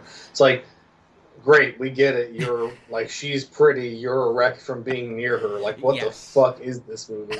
um, but no, I, I uh, you're, you're right. I mean, I, I said something like the first movie is charming, the second movie is just bad. Um, the charm for me, a, a lot of it's kind of the same types of things you mentioned, like the the statues come into life. Like even though that whole scene was kind of goofy and like they're shooting these statues and they're just falling apart for no reason, like yeah. at, at least it felt like what I would expect a Tomb Raider thing to be Yeah. to that point, like I do have to say, like I kind of hated the opening scene where she's like fighting this robot, Yes. and and at some point the robot seems to like get knocked unconscious for a short amount of time, and then suddenly get back up, and it's like robots, like unless it's self healing, it didn't do that. Like that, that- Definitely. Oh yeah, that opening scene of the first one is rough. Like I definitely was like because I had I had no memory of it, so I sat down and started watching it, and I was like, "Oh no!" I was like, "Oh no!" And uh, uh, but thankfully it, it gets better because there there are a lot of fun moments. Like like I said, I'm a sucker for statues coming to life in, in any video game or movie. I just like that for some reason. But like there's other like, there's other little clever things. Like I, like I said, props to them for not making making her have a love interest in the first movie. I love the little bit where Lara goes to talk to like old man archaeologist at the auction house, and she waves to him, and they think it's a bid, and she bids like two point four million dollars on something, and she's like, "Oh shit!" Like I thought that was a little fun moment, and so there's like little bits of charm throughout here. And Yes. and you know I, I like I like all the characters like um Noah Taylor plays I think Bryce his name in the movie the tech guy that lives in the trailer outside the mansion like I love just Noah Taylor in general and it's always great to see him in a movie. I don't like that he gets the doofus treatment for the both of the mm. films but like still he adds something to it in the first movie. In the second movie him and the butler are relegated to waiting for Lara to call them on the phone, which is just the stupidest thing. But like, there's a scene when she goes to wake Noah Taylor up and she like bangs on his trailer door. I think when she finds the clock uh, hidden in a wall of the mansion, and Noah Taylor just has like a bunch of little robot bugs crawling everywhere, like on him and on the floor while he's sleeping. And I'm like, I don't fucking have any idea what's going on here, but I'm fine with it. Like that's a weird thing to see, and it's a cool thing to see. And Yeah. and it's like they take all this fun little fun stuff and they just suck it out in the second movie. They sucked all of that out in the second movie and they were like, "Don't you want to fuck Gerard Butler?" So uh, in that scene when she wakes him up and she's like, "Why can't you just live inside the, the mansion? And we have like eighty three rooms." yeah. And, and he's like, "What's that smell?" And she's like, "It's five a.m." Like, she's like, "Yeah." You don't recognize the smell because you've never been awake at this time of the day. Like that was like a that was a fun interaction. Um, and and there are no fun like they try they try to do a little bit of fun interactions in the second movie with uh, the guy in the jeep Ca- Casso or something whatever they call him. Sure. Uh, he sure. he also happens to be the trainer from um, Never Give Up, which is oh yeah, yeah. Uh, Djimon Hounsou. Yep. yeah, is a, a movie I loved as a as a kid, but or you know as, as like a teenager whenever I saw it. But uh, anyway, so he's he says something like, "Why can't you ever do things the easy way?" And she's like something like, "I I wouldn't want to disappoint you." Yeah. And then and then later in the movie, they they do like a callback to that joke, but it doesn't make sense. Like, It's yes. like what would what was the easy way to stop these evil people from getting Pandora's box aside from going into the thing and fight? Like what was the easy way? exactly. There wasn't an easy way. Like Yeah. at least in this one, it's like you could have been on the ground and I could have just picked you up in the jeep. At least that kind of makes sense instead of her like parachuting into his jeep. But it just it didn't it didn't. Yeah, that work for- that was so absolutely ridiculous, and that that's that stuff where it's like they do those little like it, it's it's one of those things that they're like attempting banter, and I watch it, and I think this is different from because we recently discussed on our Patreon Wrath of Man, and we were like. I, I think we reached a point where we were like, "Mm, this might be intentionally funny, but we don't know whether to laugh or not. I feel like the banter in the second movie is just like, no, this is not funny. Like, a 100% not funny. Like, I wasn't even wondering, like, is this supposed to be funny? I'm just like, no, it's just objectively not funny. I, I mean, I definitely think it was supposed to be funny, but it wasn't funny. oh, yeah, it made no sense. And, and I'm glad you mentioned the Jeep as well, because I, at one point, Lara Croft parachutes into that Jeep, which I'm just like, okay, that's, that's something, I guess, you know? But that Jeep is a 2003 Jeep Wrangler Rubicon, and this movie apparently was the first appearance of that vehicle ever. And there were a thousand and one limited edition Tomb Raider versions of that car sold alongside this movie coming out. This might be the most expensive merchandise spotlight for a movie we've ever done on Cinemodities. A whole Damn. car. So I, I, I do have one other thing to say about that scene. Like she parachutes down into the jeep, and I severely wanted the re, the real thing to happen, which is she lands, the parachute's still attached to her. She's pulled forward by the jeep. The parachute catches the wind and yanks her out of the jeep. yes. That's what I, that's what would have happened, and I wanted it to happen so bad, oh. but it didn't. So. Oh, I'm with you. I'm with you. Absolutely. Oh man. So yeah, I mean, even this, I I think there's an issue between these two movies. Like, I think the first one has the charm of even just our titular character of Lara Croft. Lara Croft is established. You know, the first video game comes out in '96, I think. Th- this franchise is huge. You know, there's there's still, I think, a lot of people that you know look at the history of video games like tomb raider in 1996 was like a, a landmark in the history of video games and action adventure and stuff like that which i have total respect for so people knew this and then i think when you get you know badass female protagonist with sex appeal in the first movie it's fine and i think also a big thing of it is that angelina jolie in 2001 she's not the biggest movie star like i think she's known but she's not like as big as she is today I think this movie is, from what I found, she this is one of the movies that like propelled her into like superstardom. That everybody really started to notice her, and that's what I picked up on in the second movie. That I see her less as Lara Croft in The Cradle of Life. I see her just as Angelina Jolie. I think she's too made up. I think she's too like she leans into the sex appeal a lot more, especially because the movie makes her with Gerard Butler, and she's doing the stupid thing I hate that Angelina Jolie does. She has a pouty face on the whole time. It's like Oh, she yeah. learned between the first and the second movie that she has big luscious lips and she should push them forward at all times. And I'm are, like, are you talking about it. DSLs? Is that what you're? that that I got I had that thought so many times when I was watching the second movie. I was just like, I It's- mean, I, I guess I can. Is, is this a Patreon episode? This isn't a Patreon. This is not. I can't. I can't say it. Right. But yeah, it is so. I I took that as like the whole se- second movie. I'm like, she's being super movie star, movie star, superstar, whatever. I don't want Lara Croft to be that. I want her to be just rough and tumble, badass female protagonist, and and just the pouty lips. And the pouty face takes so much away from that. It's ridiculous. And I think I think her performance takes away a lot from that second movie, which is so unfortunate because it, it's just like after the charm of the first one, I'm just like, okay, you know, I'm ready for the second one, and and the second one's directed by Jan de Bont, who is like Paul Verhoeven's early cinematographer, and I'm like, oh my god, I'm excited.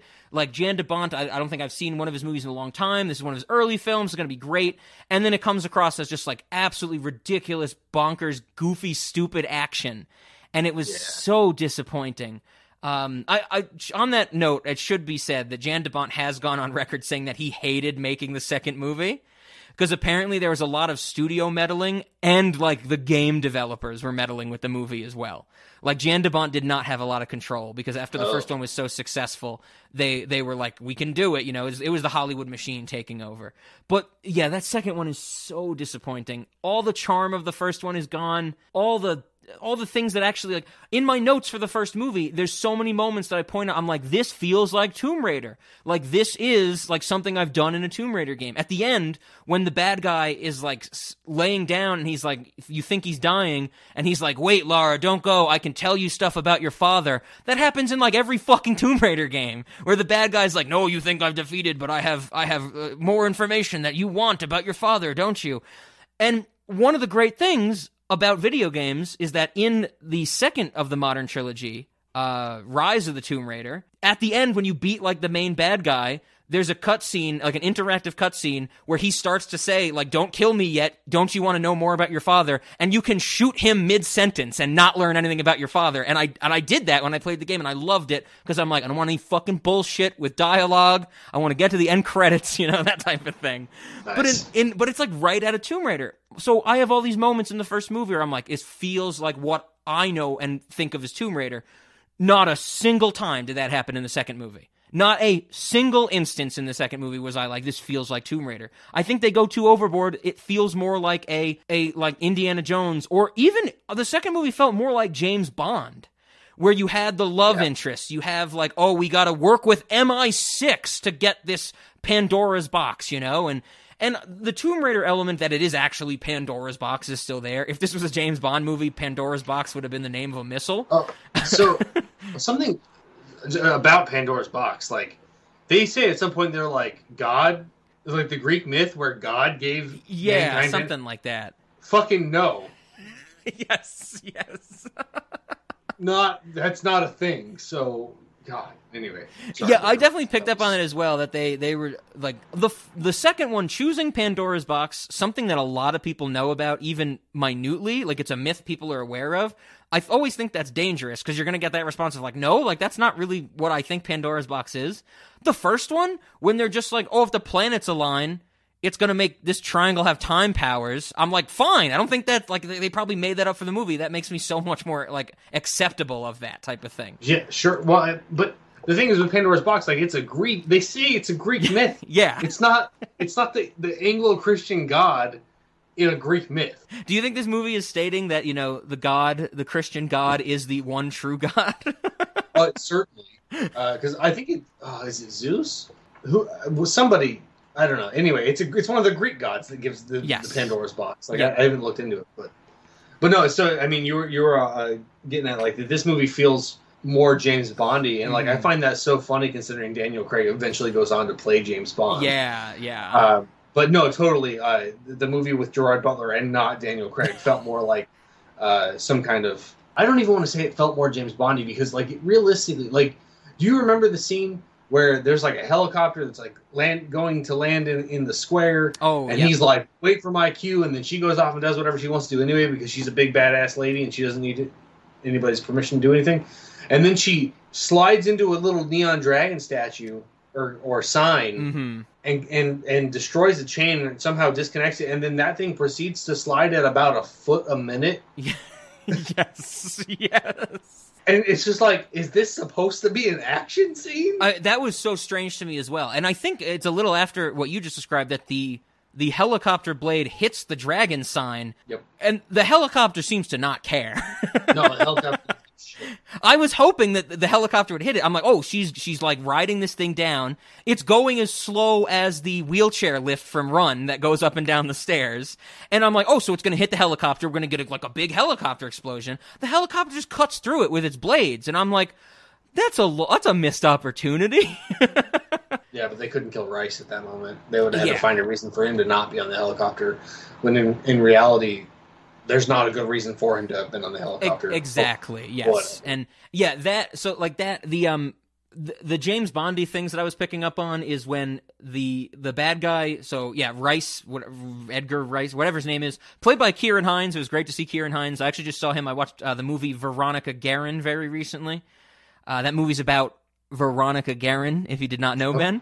But he's in that, and I was like, oh, Ciarán Hinds again. And he's he reeks to me of James Bond villain, where he has like his his master plan and everything. He has the machine uh, analyzing the orb that they find from the beginning, and it's just like forty eight percent analyzed, forty nine percent analyzed. I'm like that. That feels very James Bond to me. There's the scene where Gerard Butler and Angelina Jolie jump off like a big building or a construction site, and they do the the flying squirrel suit thing down to a boat, and the Oh, yeah. shot of them doing that goes on so long. That is not the only time either in this yeah, movie. but I remember watching, and I'm like, is something going to happen? Like, are they going to hit something? Or they're going to have a problem? They're going to have to do something in midair? Nope. Just one long focus on just stunt people flying off of this in this suit, and I'm just like, this is so boring. Oh, okay, it's yes, it's boring, but don't forget that in the past, like Lara Croft knows off the top of her head that the world record for flying in a squirrel suit is one mile, that and they have to so go stupid. two and a half to three miles, Rob. yes. Oh my so don't God. forget that the reason they showed us the whole thing is because it was record breaking. I see. I would like that if they had shot it from a different angle because they are shooting it from almost like an overhead angle, Dude, and I can't can tell what's going on.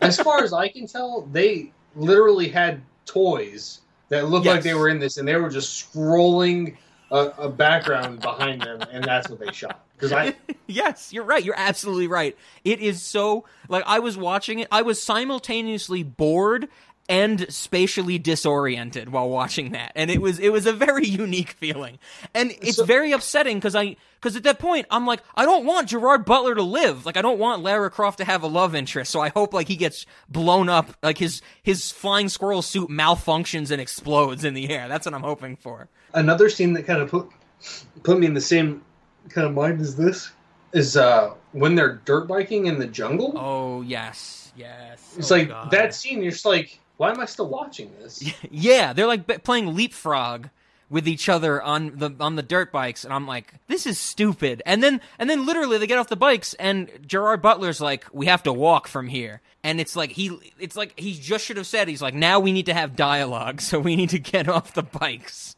Like it, it's so by the numbers, and I'm just like, oh my god. I, I and then they try and do banter with Gerard Butler and like the the guy in the mountains that they go to, the Shen Long or Shen Lo. Ch- Chinlo. Shenlo, yeah, Shen, Shenlong's the Dragon Ball thing, uh, the Dragon Ball dragon. Um, but yeah, and then they have banter with like he's Gerard Butler's like getting beat up by the guys, and he can't like fight back until he gets the signal from Angelina Jolie. And I'm just like, who cares about any of this? It, it was, it was very I, upsetting. I definitely like while watching the dirt bike scene. I was like, in any movie today, they would have showed them leaving on the dirt bikes, and then they would have showed them arriving on the dirt bikes. yep. And we would have skipped all this stupid bullshit. Oh god, it's so and bad. I, I felt that way. I think about every action scene in this movie is like this is stuff that we would skip now mm-hmm. in, in movies. Um, at least in the action scenes in the first movie, like the the rope fight at the beginning, at least it's like okay, there's a little bit of tension or something here. Yeah. There were so many scenes in the second movie where it's like they're just traveling. Mm-hmm. Mm-hmm. It was it was such a strange decision to just be like, look at what we can do. It's like they focused on the wrong thing. Like we said it before with like this, you know, when we go from Indiana Jones to the Mummy to this and the rundown, we have a sense of globe trotting. Like you're going all across the world to get to these these certain objects and places. But it's like this movie thought that was the thing people really enjoyed. And they're like, people like globetrotting. Let's show them how, let's show how they travel. And it's like, no, nobody wants to see that. Yeah, and like I mean, so they're like flying the jet, and then they bounce it on the water a few times, and then Yeah. crash into a mountain, and and it's, the whole time I'm like, what the fuck are they showing me? This? Yes, yeah, exactly. Like, don't they? Was this before fast travel was a thing in games? Like, did they not realize that traveling is the most boring part of anything? Exactly. I think this definitely was before fast travel. That's an interesting question when that came up, but I mean, but maybe that's what they were going for because it is a thing in like in even in I think the modern trilogy of Tomb Raider. You'll have like it'll be early in the game, but it'll be like, oh, Lara's on a plane. Something happens, the plane's going down, and you get like a cutscene where it's like, "Oh, this is this is why when you regain control of your character, you're in the middle of the fucking jungle and have to like scavenge to survive." Like, there's Right. a point to it. But I mean, if that's what they're going for in this movie, where they're like, "Oh, we saw this in video games, let's put it in this video game movie," that's not the thing to pick. The thing to do is what the first movie did, where Lara Croft and the bad guys have to fight a bunch of small statues that have come to life to fuck them up, and then you fight the boss statue. Like, that's what you take from a video game into a movie. Not a, hey everybody, let's get on an airplane, or let's get on a boat. Like, no, oh god, it seems so misguided. Yeah, well, and for you to say that the that the video game developers, for some reason, were were like influencing this, yeah. I have a hard time believing that. It seems like they influenced it to be not like a video game at all, or to be like the worst video game ever. I was shocked to read that as well, and I tried to find more information because I wanted to know, like, well, how would a video game company and a, and a movie studio like work together if they would work together at all? But there wasn't a lot of info about it, um, which was upsetting. But I was shocked. I was like, oh, like, what are the video game developers going to add to this? You know? Hopefully, heavy criticism. yeah. Oh yeah. So I mean, yeah, the, it's the second movie. So dis- it's it was so disappointing. I was so upset that I was like, I wanted it to have that charm again, but like we even mentioned before, all of our our like ancillary characters of the butler and the um the tech guy from the first movie, they get pushed to the sidelines. Daniel Craig doesn't return for whatever reason, so we get Gerard Butler and they turn that into a love interest, which I don't want. I don't want that period from Lara Croft. Like I think that this the second movie was ahead of its time in a way because if this came out today, if we made a Tomb Raider movie, which they did in 2018, and they put a love interest in there, the criticism would be strong woman does not need a love interest. Yeah. And that's exactly what I felt about the second movie. I was like, it does not need a love interest. That's what's fun about the first one. That there's no like, oh, I love you, Daniel Craig. They are just rival archaeologists, which is really fun. And they should play that up. Like, what if Lara Croft is a woman in a man's field, you know? Like, what if in the movie they establish that archaeology is a man driven field and she's like the one best woman at it or something? That could be fun. But instead they're like, fuck that we're going to clearly give her history and sexual tension with a character, and it's not needed at all. Because to me, it, it reeks of, oh, she's going to have to make that moral decision at the end of the movie, because Gerard Butler's like, you know, I'm, I'm, I'm Gerard Butler, I'm to steal shit. His name in the movie is Terry Sheridan. I hated that character's name. I was like, why Terry? Why pick Terry as a name for like a badass who can get into like the, the Chinese mob and stuff like that? Like Terry? Terry really? Like Alex West is a good action hero name for Daniel Craig's character. Then he's like Terry Sheridan sounds like it could be in a kids movie, you know? Yeah, that's definitely like a next door neighbor in a suburb type, yes, yes. type of name. So yeah, I mean the, the love interest not not needed. Uh, I think that the moral dilemma could have could have been made even if that's what they were if they needed to have that that could have been done even if they were just friends like we didn't need like you know he, he seems to be somewhat redeeming himself throughout the movie because he Mhm. did this thing where he was a traitor Yep. and then he be, and then he like turns out to still be a traitor and it's like man i i thought you were gonna change like that could have been done without any kind of love interest nonsense 100%. Um, but that whole last scene where he's like, that was just like gaslighting abusive boyfriend 101. It was the craziest thing to see. He was like, we just decided that maybe we're going to try to get together again, Mhm. and I'm going to be the most abusive boyfriend you've ever. encountered." like, that was a, just a weird thing to see. See, all your beliefs, all your ideals, they're not real. I am. And you've loved me. I don't know how strong you think you are, but you are not going to choose them over me. Now move.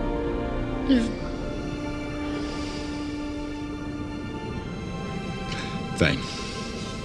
It was uncomfortable also. Yep. But he's just like, you're not gonna choose them over me. Like I'm the best love you've ever.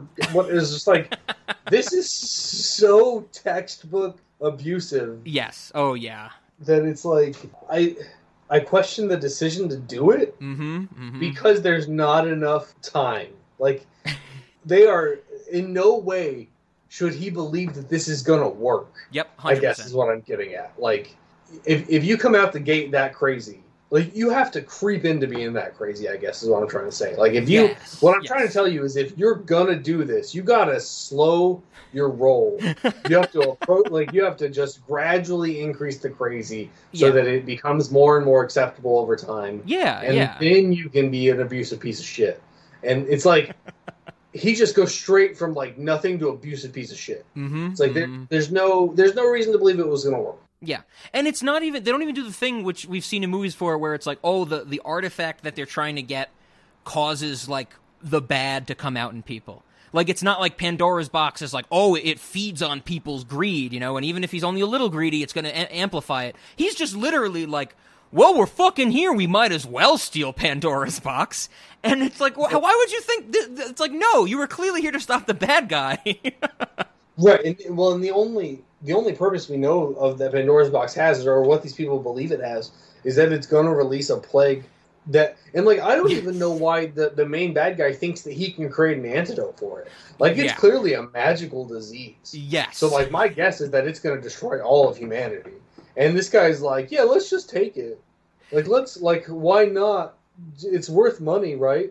Like, everybody's going to fucking die, Gerard Butler. Like, who cares how much money you have? yep, um, yep. Oh man, I I just now remembered that I intended to, to refer to, to him as Leonidas and Daniel Craig as James Bond the whole time we were talking about these, but I forgot. Uh, so so Leonidas is just like, let's make everybody sick, and yes, then yes. and then he, he she's like, I ain't putting up with your shit. He like hits her, and then she he like uh, she. No, he goes for his gun, and then a, a shot goes off, and I'm like, did they really kill off Laura Croft? Yeah. Like, that, I was like, maybe that's why there's no more movies, but no, it turned out she shot. him. Yeah, they do the thing where you don't see the guns, and you, it's like they do the fake out and all that stuff, and it's just like, oh my god. And then uh, I that I feel like those fake outs. One, they're pretty textbook. That whole last c- confrontation between her and Gerard Butler is so textbook. And then Gerard Butler's like, "Well, let's take this," and she's like, "No, we're literally here to stop people from taking it. You fucking moron! Like I handcuffed you in the boat so you wouldn't be here, type of thing." And then she shoots him, and she's like, "Oh, I feel sad. Like, man, we had sex sometimes, and whatever." And then she, you get the scene of her like holding Pandora's box, and the movie then even plays it as like she's gonna open it. But there's no way in hell I think that she's gonna open it. Like the movie, it is, it's not earned at all. Like if Gerard Butler wasn't there, then maybe it'd be earned. She stops the bad guy and she's like, maybe I do want to see what's in Pandora's box. But it's like she literally just shot someone she loved, we guess, to prevent Pandora's box from being opened. And then the movie's like, well, maybe she is gonna open it. Honestly, now that I say it, I would have loved if she's if she shoots Gerard Butler, goes to Pandora's box and goes, man, that was a bad rash decision. I should we should have just opened it together, and then just pops it open, you know. Yeah, I mean, it's- I guess we don't really know what would have happened if it had been opened in that place where there were no other people. Yeah, yeah. Presumably, the magic disease would have gotten out somehow. But yeah, I, I agree. Like she like slides the lid off, and I'm like, why? Why are they exactly. Yeah, it's so unnecessary, and and you're, that's another good point. What would happen if you open Pandora's box in? I think it is called that. Where they are is the cradle of life. I think that's where they end up. That's a stupid name for all those rock tunnels. uh, that they're in. yes. And so and so once again, just like I'm Full glad acid. that they yes, because I think they say like Pandora cried tears of acid for some reason, and that's the pool of acid around Pandora's box that Okay. melts the bad guy. And I'm like, oh, what the fuck, whatever.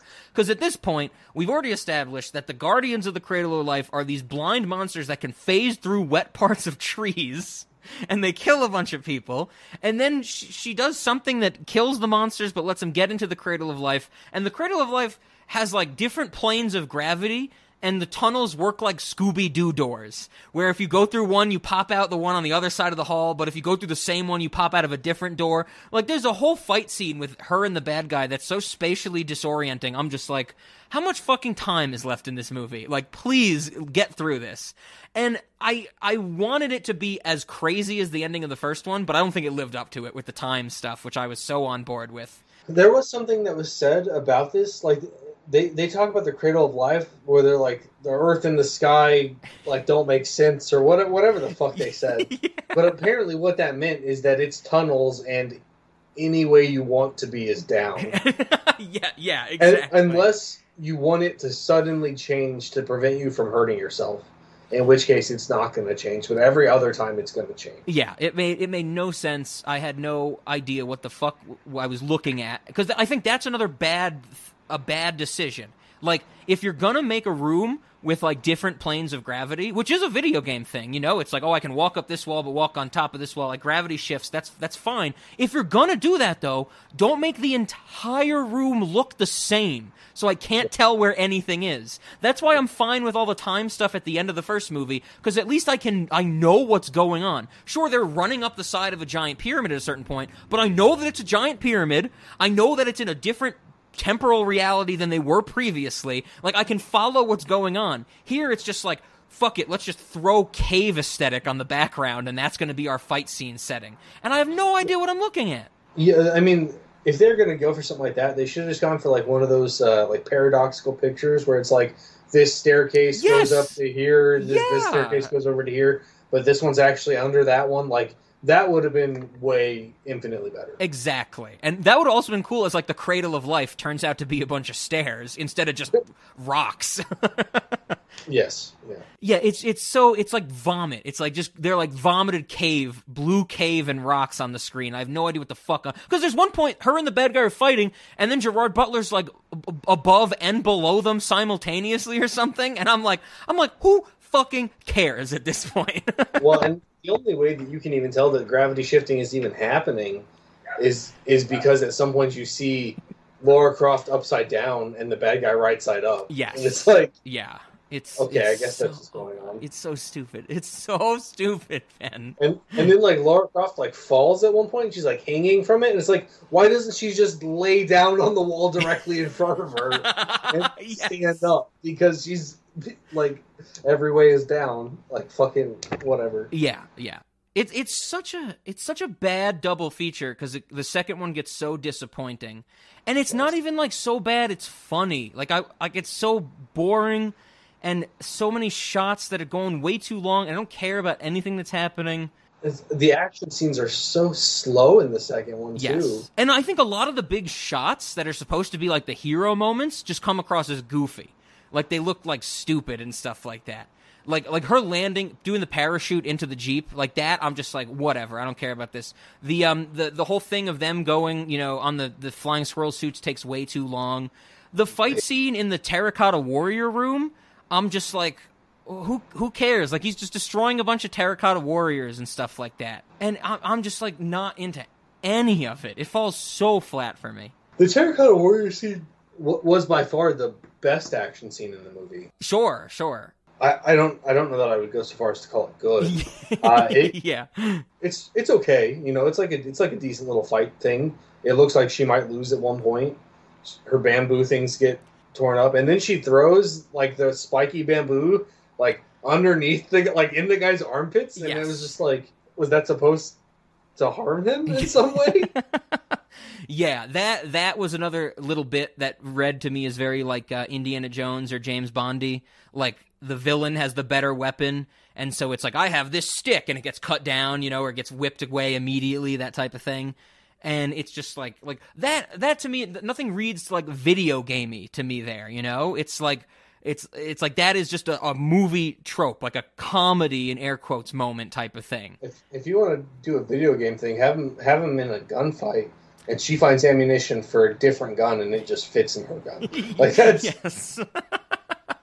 you know, if we want to go video games, that's what they should have done. In the modern Tomb Raider trilogy, you heal yourself by like crafting like healing items, but to craft it, you need like cloth in your inventory and a certain type of plant that you can pick up because you can pick up different types of plants. Do that. That's what I want. I want to see a video game adaptation, like video game to film, where someone like I want to see uh, Angelina Jolie or Alicia Vikander or whoever's playing Lara Croft just have like a loose square of cloth. Put a plant on it, roll it up, and eat it, and she's like, "I'm healed now," you know. And they they kind of do that in the first movie when the monk gives her the healing tea, because the monk's like, "Drink this tea, it tastes bad, but it just healed all your wounds." And I'm like, "That is very video gamey." Like you go to the monk, you drink a potion, and you're better. And I'm just like, "That's I'm fine with that." But then in the second one, it's just like, who gives? They're like, "Who gives a fuck?" No, that, that would have been great. Like if she like breaks her arm and then like puts a plant thing on her elbow and it's like all of a sudden her arm's better. Like that would have Yeah. been hilarious. At least it would, at least it would have actually been funny. yes, own the video game aspect. Where clearly in the second one, I, I think they didn't care they were making a, a video game movie. That, and that's the thing that makes me question that, that piece of information about the video game developers being involved. Because Yeah. like in in no way does it feel like a video game developer was involved. In A hundred percent. I would say this this feels like the video game developers got kicked out of the room. sure, absolutely. It's it's it's insane. It's so it's something I really want to know more about, and it, I, God, it's been so many years since this movie, but maybe we'll find out something about it one day. But it's just it's crazy. I mean, there's even like there's charm in the first movie of like just Daniel. Like I think when they're in the first tomb to get the first triangle piece, one of the bad guys is like, "We only have two minutes or something." and because they're waiting for like the first alignment or something, and he's like, Daniel Craig or Mr. West, you're the Tomb Raider. Figure this out. And I'm like, oh, no, he's not the Tomb Raider. We know that. Like, it's like there's little references that are fun and stuff like that. And then the second one is just everything. It's so oh god, I, I hate. I mean, my favorite part about the second movie is the very beginning where it starts at that wedding. I think what like the wedding gets interrupted by the earthquake or something because the earthquake Yeah. causes what causes the ruins to show up that they go to. But at the wedding, it's implied that the song "Reason Is Treason" by Kasabian is playing at the wedding.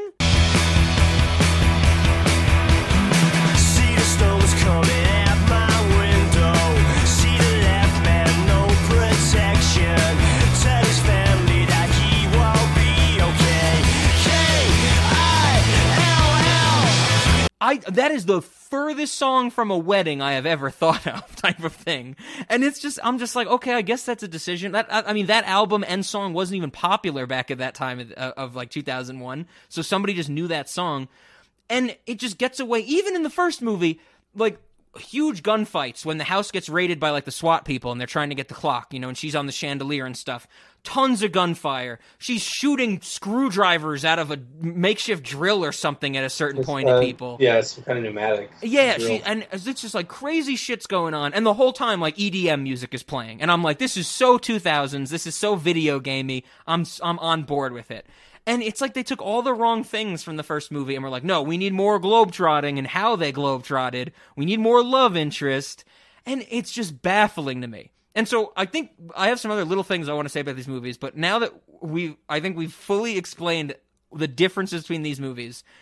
I was shocked to find this one piece of information. Almost universally, critics say the second movie is better than the first. Almost universally, Ben. Like it is like Right. one of the things I found is like everybody that reviewed these two movies, they're only two years apart. They're like, this is the second one. They're like, it's not a good movie, but it's a massive step up from the first one. And I could not disagree more. Like I like I read this when I was like googling around on my computer, and I like audibly was like, "What the fuck?" Like I was angry at the text I was reading when I was researching this because This it's it's the second one is so textbook, like with the love interest, with the James Bond stuff, and it's like that doesn't make it a. It's not better. I like the. Why does love interest need to happen? Like I think just one aspect the first movie is definitively better because it lacks the love interest. We finally had a strong female character. Why? Why did that need to be changed? Uh, but that blew me away when I read that. Uh, that, I mean, that just that just screams that they didn't rewatch the first movie before they wrote their reviews. sure, sure. It's like that was two years ago. It was probably worse. Like Oh God! it just yeah, that doesn't that doesn't make any sense at all. God, what you just said is, I would imagine, what went through critic like that literal sentence you said.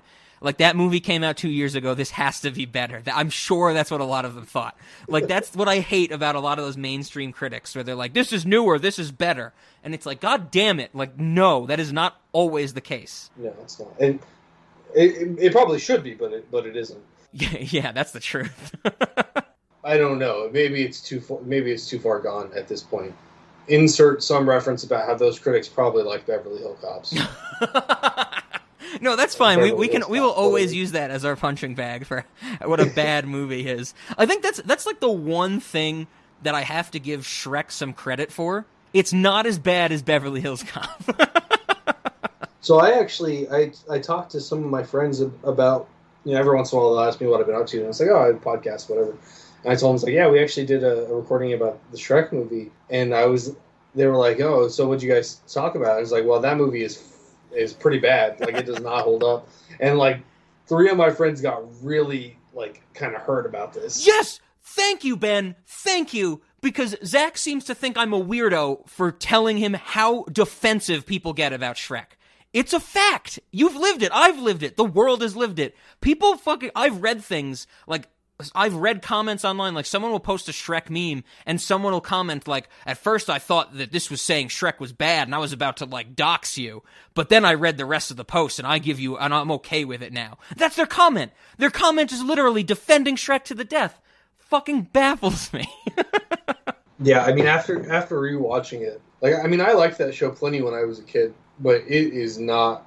Anyway, this is not an episode about Shrek, but it, Shrek's not good, and, and my friends, my friends think it is. People people get defensive. It's it's very strange. People get defensive, and it's it's absolutely bonkers because that movie doesn't deserve it. But nobody gets defensive about Tomb Raider. They've completely forgotten these movies.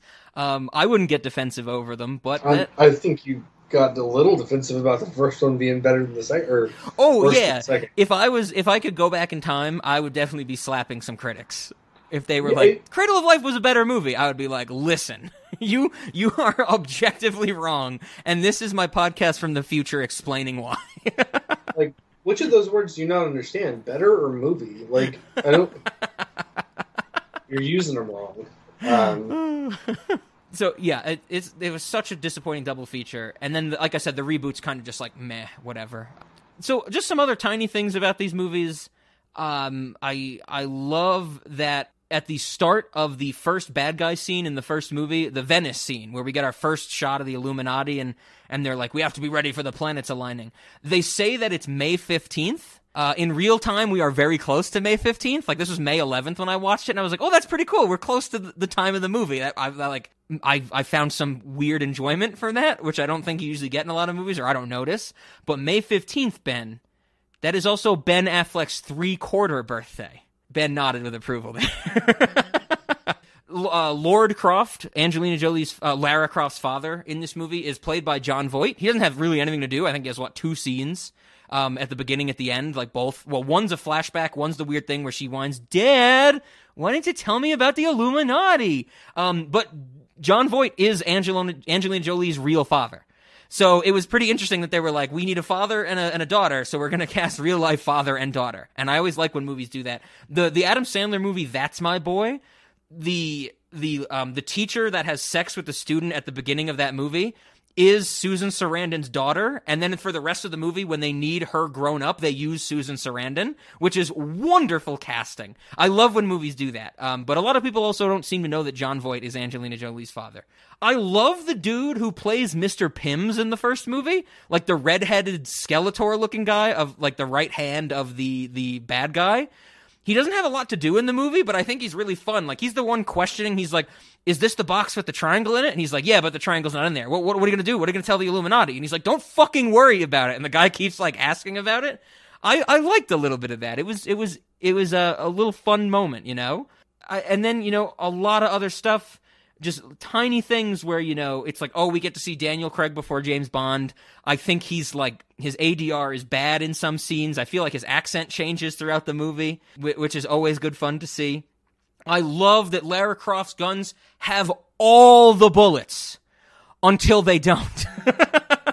like we get she fires like a million rounds and then she's fighting that boss statue and she just runs out of ammo at a certain point. and i'm like man you should have reloaded you should have checked if you went through a million bullets before this point in the movie I, like we you mentioned before daniel craig gets a shower scene i thought that was pretty neat you know we talked about not having a love interest in the first movie but i like that we get well, at the beginning, we get the, you know, Angelina Jolie is sexy woman. She gets the shower scene. But then we get almost the same shower scene with Daniel Craig, where it's him, like, running his hands through his hair and stuff like that. And I'm like, that's, that's equality right there, you know? Maybe we hit it in 2001. but overall, this first movie, I think it's fine. I think it is fine. I only wish her dad had told her about the Illuminati.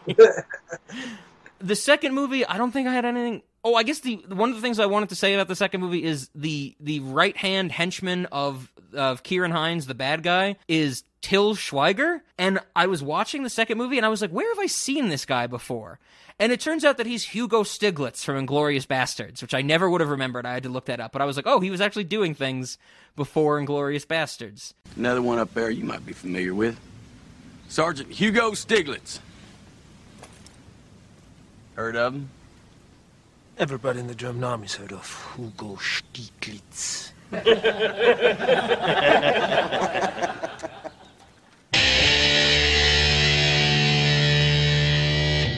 other than that, I mean that that second movie is so bad. I was just like, please let it end. It's been a while since I've seen a movie that made me feel that way. Like even Shrek, I wasn't like, please make it end. I think maybe because I was going into that with the reason of like I need to watch this movie and form my argument for why I think it's objectively bad. But this one, I was just like, oh god, what what are we doing to ourselves?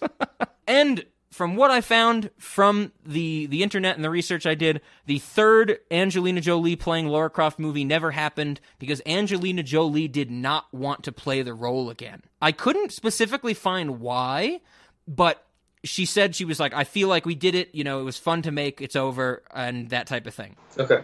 The thing I did find is if you think about Angelina Jolie today, if you even think about Angelina Jolie maybe in the late 2000s, early 2010s, I feel like there was the big pop culture joke, which was actually based in fact, that she was adopting every child she saw. Do you remember this? Yes, definitely. Yeah, yeah, I feel like that was very common. Yeah, and I'm sure I think even BoJack Horseman makes a joke about that at a certain point, where whatever animal analog of Angelina Jolie exists in that movie or in that in that universe in that show, she's adopting a bunch of children of different species and stuff like that.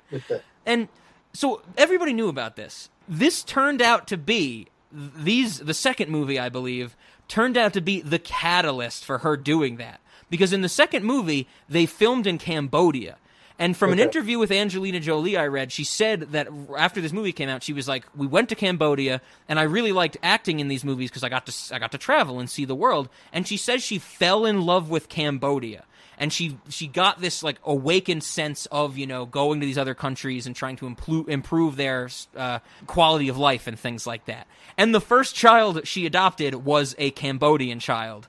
And so this movie, the, her playing Lara Croft, is the catalyst for why she has so many children from around the world. That like, if she didn't, if she wasn't in this movie, she wouldn't have traveled the world. She wouldn't have got this bug to like improve quality of life and adopt children, and we would never have this great joke. I, I feel like I've heard comedians say it where they're like like an, an Indian or a Middle Eastern comedian would say something like when I was a kid living in like poor conditions in India or something or the Middle East, my best hope at a better life was to be adopted by Angelina Jolie. Like I I feel like I've heard that joke before.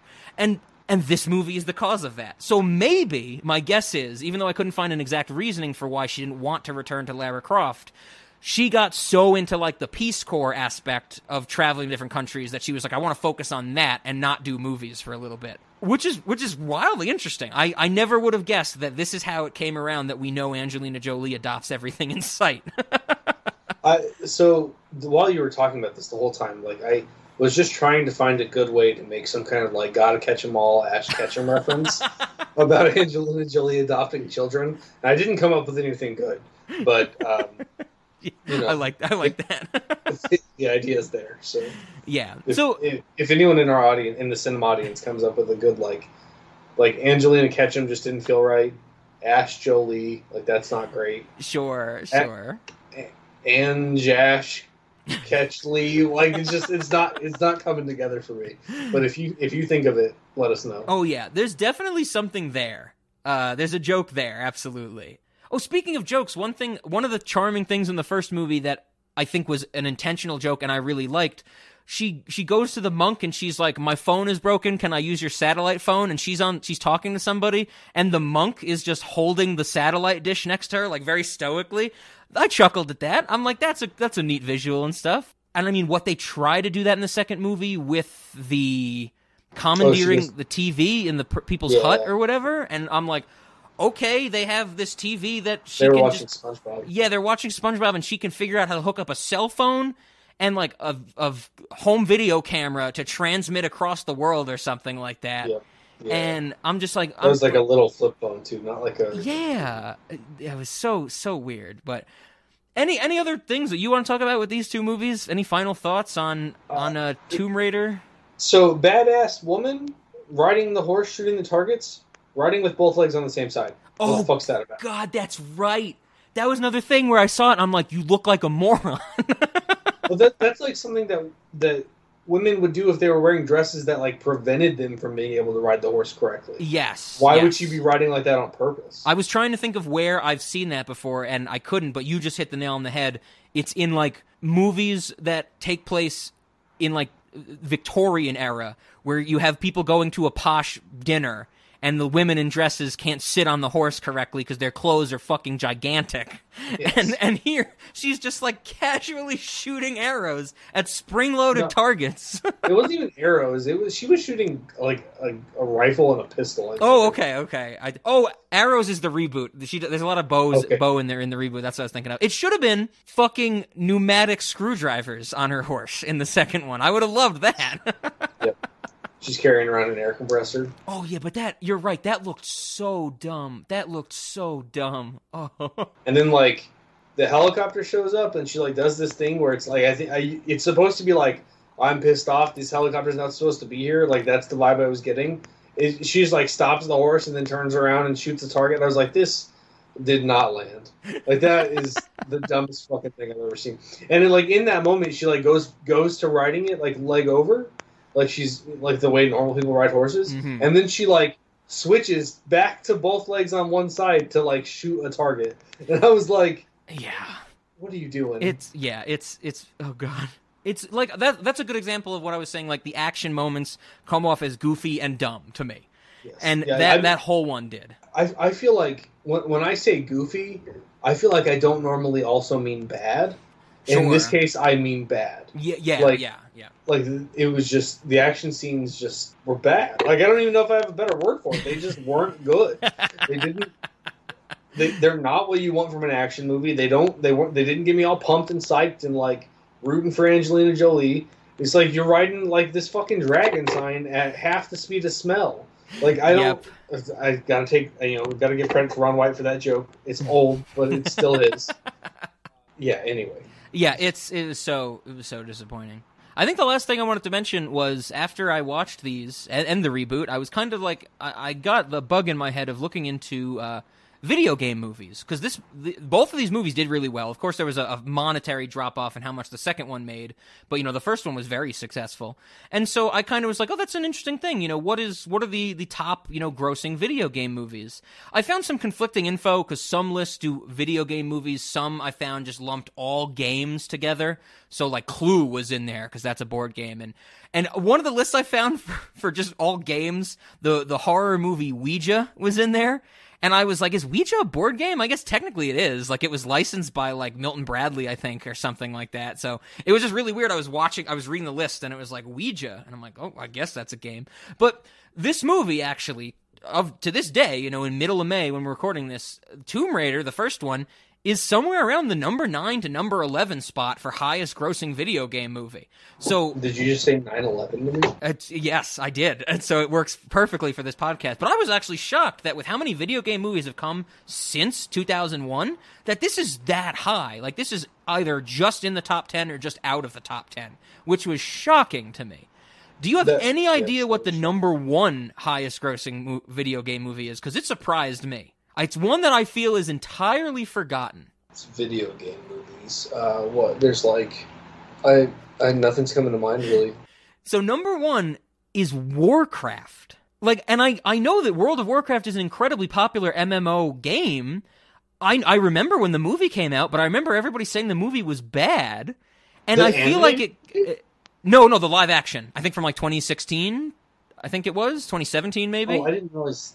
I thought that was an animated movie. I did not realize it was live action. I mean, it's animated in the sense that everybody's a CG. Most people are CGI creations, of course, but there it's like you know, like Paula Patton's in it. She's like a green orc type of thing. But that's number one, and I was like, that movie's number one. Like that movie made all that money because the other ones. Number two is Detective Pikachu, which I totally buy. Like that's a modern Pokemon movie, and everybody loves Yeah. Pokemon, and so I'm like, fine.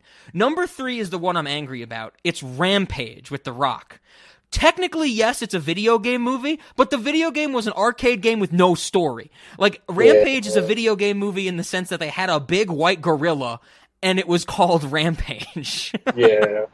Number four, very surprisingly, is the Angry Birds movie, which apparently did insanely well. And I, once again, another movie I completely forgot about. And number five is Prince of Persia: The Sands of Time with Jake Gyllenhaal, which I also Oh, wow. saw in theaters. Uh, but apparently that had that made a lot of money, and that's number five. It has staying power. And then you can, like, if you Google around, you can find these lists. But I was actually surprised to see that Tomb Raider is whether it's in 9 or 11 or wherever it lands on the ranking uh, from actual monetary value that it made it's just o over Assassin's Creed. And I know we've talked about the Assassin's Creed movie a little bit before, but it's kind of weird to me that the Assassin's Creed movie is just under Tomb Raider from 20 years ago. And I think Assassin's Creed was 2016. That these old video game movies had staying power. There was a time when people really liked these movies, it seems. Um, and now you need something like Detective Pikachu or Angry Birds or Warcraft, like a big game to actually like land these spots and stuff like that. I just I thought that was interesting that Warcraft was number one, which is insane. Oh, that another one that I mentioned when I found the list that ranked movies based on games. Battleship was in there because that's based on Battleship, right? Based on that's the loosest air quotes, you know. Oh my god. That have you seen that movie? No, I no, I haven't. I know you told me about it once, and you were like, "This is." You, I think you said it was like ridiculous or something like that. Yeah, I mean they like lose their ability to aim their missile systems correctly. Okay. And so they like grid out the ocean. and that's and then they're like fighting an alien and they're just like you know, battleship to E whatever. Yes. fucking Oh God. Whatever yeah. nonsense. Okay. I, I have to see that. I've always been tempted to do or propose a a video game series or you know movies based on video game series for Cinemodities. Battleship was one I'd want to talk about because that seems absolutely bonkers. The Super Mario Brothers movie. I still want to see the Assassin's Creed movie. I have a copy of it. I've never got around to watching it, but I've heard people say that it is the most like intellectually stimulating movie not just about like it's not just about like an Assassin's Creed type story, you know, with genetic memory and stuff like that. It's Yeah. actually getting at like what does it mean to make choices in video games? And like do video games cause violence? Like there's apparently heavy philosophical ideas relating to video games in that movie. And I'm like that sounds Oh, wow. wonderful. So I really want to see that one day. I I also want to see it. I I heard that it was um I think aggressively mediocre was the uh okay, okay. the term that I that that I heard for it. But I, I now that you mention that, like that's that sounds way more. Yeah, uh, um, aggressively mediocre is what I would expect from a modern video game movie. Um, you know, because I feel like they do that all the time. Like, oh, they did the Tomb Raider reboot. After those, the modern trilogy was fairly successful. They do Assassin's Creed. I mean, uh, it's not going to be long until they, um, they've been talking about it. They want an Uncharted movie. They want Tom Holland to play Nathan Drake. They they want. There's going to be like a Far Cry movie eventually. There's going to be a Fallout vi- movie eventually. If there hasn't been one that I don't know about, and I feel like they just pump these out because they're like video game movies. I feel like they say there's already an ingrained fan base. And they assume that that fan base is going to go out and see the movie. But if we know anything about like video game culture, or at least what the internet tells us, these ingrained fan bases tend to hate everything. they don't see. Yes, I don't think they- they're going to be like, "Oh boy, I want to see the movie," you know? in in my experience, they do hate everything, but they also do watch the movies. That's a good point. That's a good point. Oh, I think the Sonic movie is a good example of that. Yeah. When the whole the whole Sonic thing with the before it came out, the backlash that it got, changing designs and things like that. Right. And then I think the Sonic movie also did fairly well. It's it was one of the highest grossing movies of 2020. Um, ignore the Which- fact that no other movies came out after that one in theaters in 2020. Yeah, that was that 2020 was a weird year for movies. Uh, so yeah, video game movies are just insane, and um, I guess technically later on in this fort year we will do one more. Uh, we're doing Final Fantasy: The Spirits Within, but that's not based on a video game. It's just has the name Final Fantasy. That's a doozy of a movie. Um, but yeah, video game movies. We will have to check out Assassin's Creed one day. I, I hope there's something there that if if it's a movie that we can watch and sit down and be like, listen, it was pretty cool because it's Assassin's Creed, and I I haven't played the Assassin's Creed games fully. I know Ben's played them more, but I love the idea of genetic memory as like a means to time travel. Like I think that's a really neat sci-fi concept. But if it's something where we can be like talking about the philosophical notion of what it means for like will and choice in video games, I'm all about that. Yeah, I mean that's that sounds really interesting. yeah. Uh, I, and we we should do a deep dive in it maybe on the Patreon. Yeah, yeah. Do a little plug there. Come check us out on the Patreon. Yes. So with that, those things out of the way, Ben, are you ready for our questions? Yeah, sure. I don't think this is going to be uh, anything anything groundbreaking. Um, I I think it's it's pretty much you know uh, just a fait accompli at this point. Cinematics and late night. I'm going no for both. This is a straightforward for both uh, questions for and both? both movies. It's a no across the board. They're straightforward, sometimes fun action adventure films, but nothing odd about them. And late night, there is nothing to be gained from watching these. Like, th- there, this is like I wouldn't want to show this to anybody. I don't think there's anything to talk about in these movies. Like we said before, they're not even like a so bad it's good type of thing. I don't even think you can really laugh at it with a group of people. So it's just a flat no on all counts for me. Like Tomb Raider, get out of here. And unfortunately, I know it's not our, our main focus, but even Womb Raider.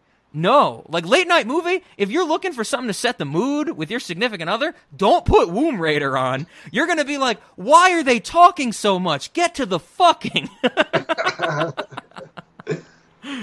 so, what do you think, Ben, for these movies? Uh, Um, I, I think I've I've mentioned it before. It's it's kind of the uh, I don't know. It's uh, it maybe maybe my my running joke or, or maybe it's just my catchphrase at this point. But if you need something to help you fall asleep, sure. you, Sure. you can you can put on the first Tomb Raider. The second Tomb Raider is so bad it will make you too angry to sleep. I think. okay, okay. no, that that being said, I actually it took me like probably five times trying to watch the second one because I just couldn't make myself watch it. It's like I just started working instead, and I was like, oh no, I have to watch it.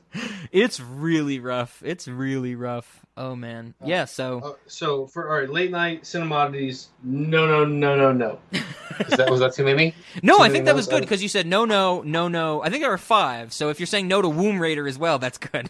All right, there we go. No, all right. So okay. yeah, that's that's none of that. Yeah. So then that brings us to snacks and things for the restaurant. Um, I had a few. I, I think um, I, I really only took from the first movie. The second one, I was really just like, oh god, I, I don't, I don't want any of this. Um, one, the one I want to start with is every once in a while. I don't know if any of them have come up when you've been on Ben, but every once in a while there'll be something in a movie that I want to draw from for the restaurant, but only like me, you, and Zach can use it.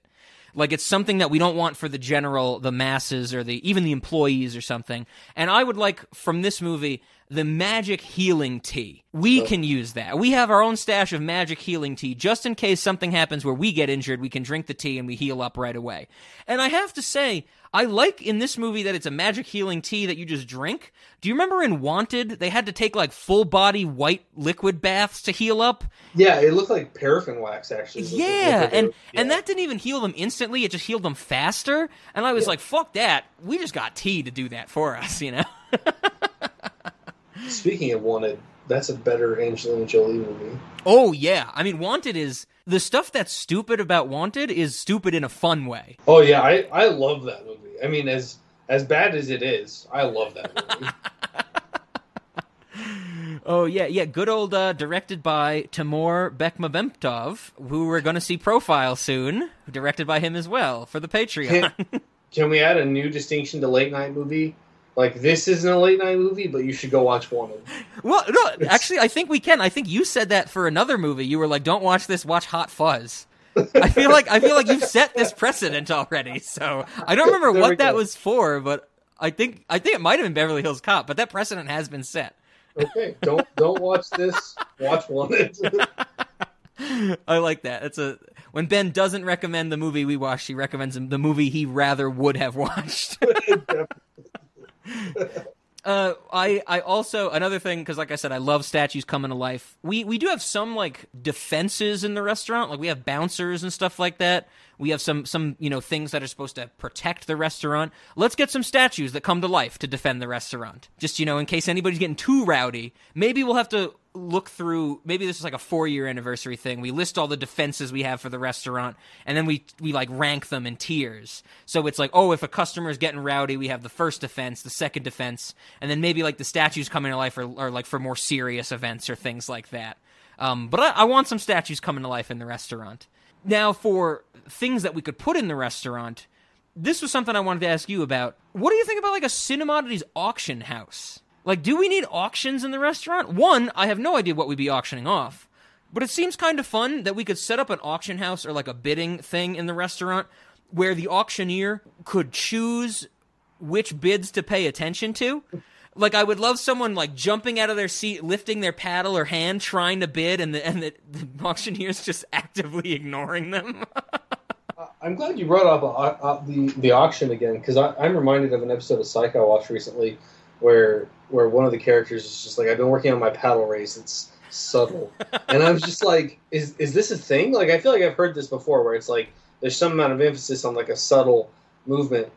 Why the auctioneer's gonna say it? yes, yes, absolutely. Like he's gonna. I mean, the only thing that might happen is people might not know it's you that's that's bidding. Yeah, yeah, and but I I've never really understood that either, and that that's something that movies and TV shows have like they've done up to the nines. I feel like there's auction scenes where you'll see someone literally like their hand will be on their knee and they will just lift their index finger, and the auctioneer will be like two million bid from the gentleman. It's like. Everybody's sitting in chairs on the same level. How did you see that? yeah, exactly. Yeah, I mean, uh, do we want an auction house in the restaurant? I mean, it's it's not like we're like short on space. Like we have like an infinite. yes, that's true. So I, I guess I, I don't see any like huge glaring reason not to, other than maybe it's kind of boring. So like we have to work on what we're going to auction. Like, Yeah. are we going to auction other customers? Are we Like, going to traffic humans? I was trying to avoid saying that, but but yeah, I mean, It's Like, gonna come not? up if we don't say it now. It'll come up in the focus group later on. So like I mean, you know, these people have been lost in here for years. Might as well auction them off. I that, okay. I like that. I like that. They I don't mean, even remember who they are. do they so- become our property f- after a certain point because they've Yeah. been in our restaurant for so long? It's, it's like common law marriage.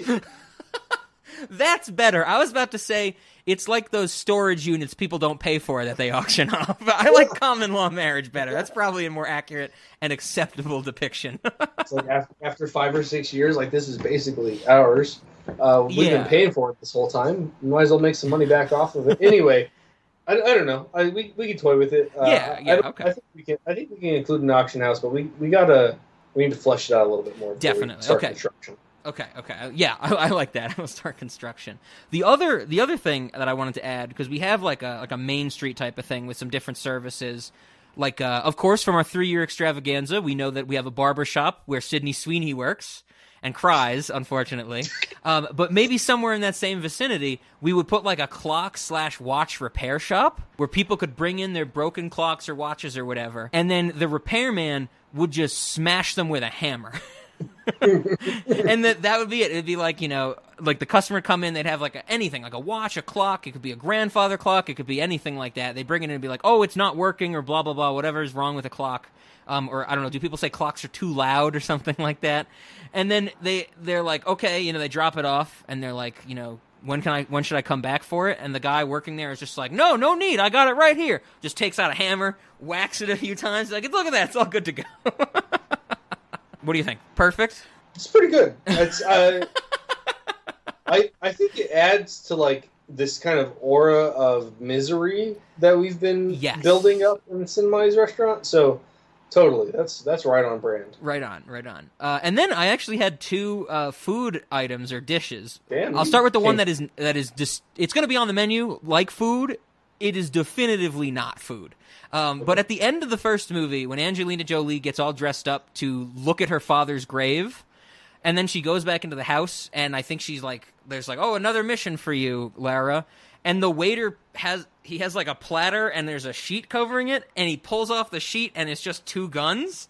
I would like the menu item is just called two guns, and if you order it, you just get guns on a platter.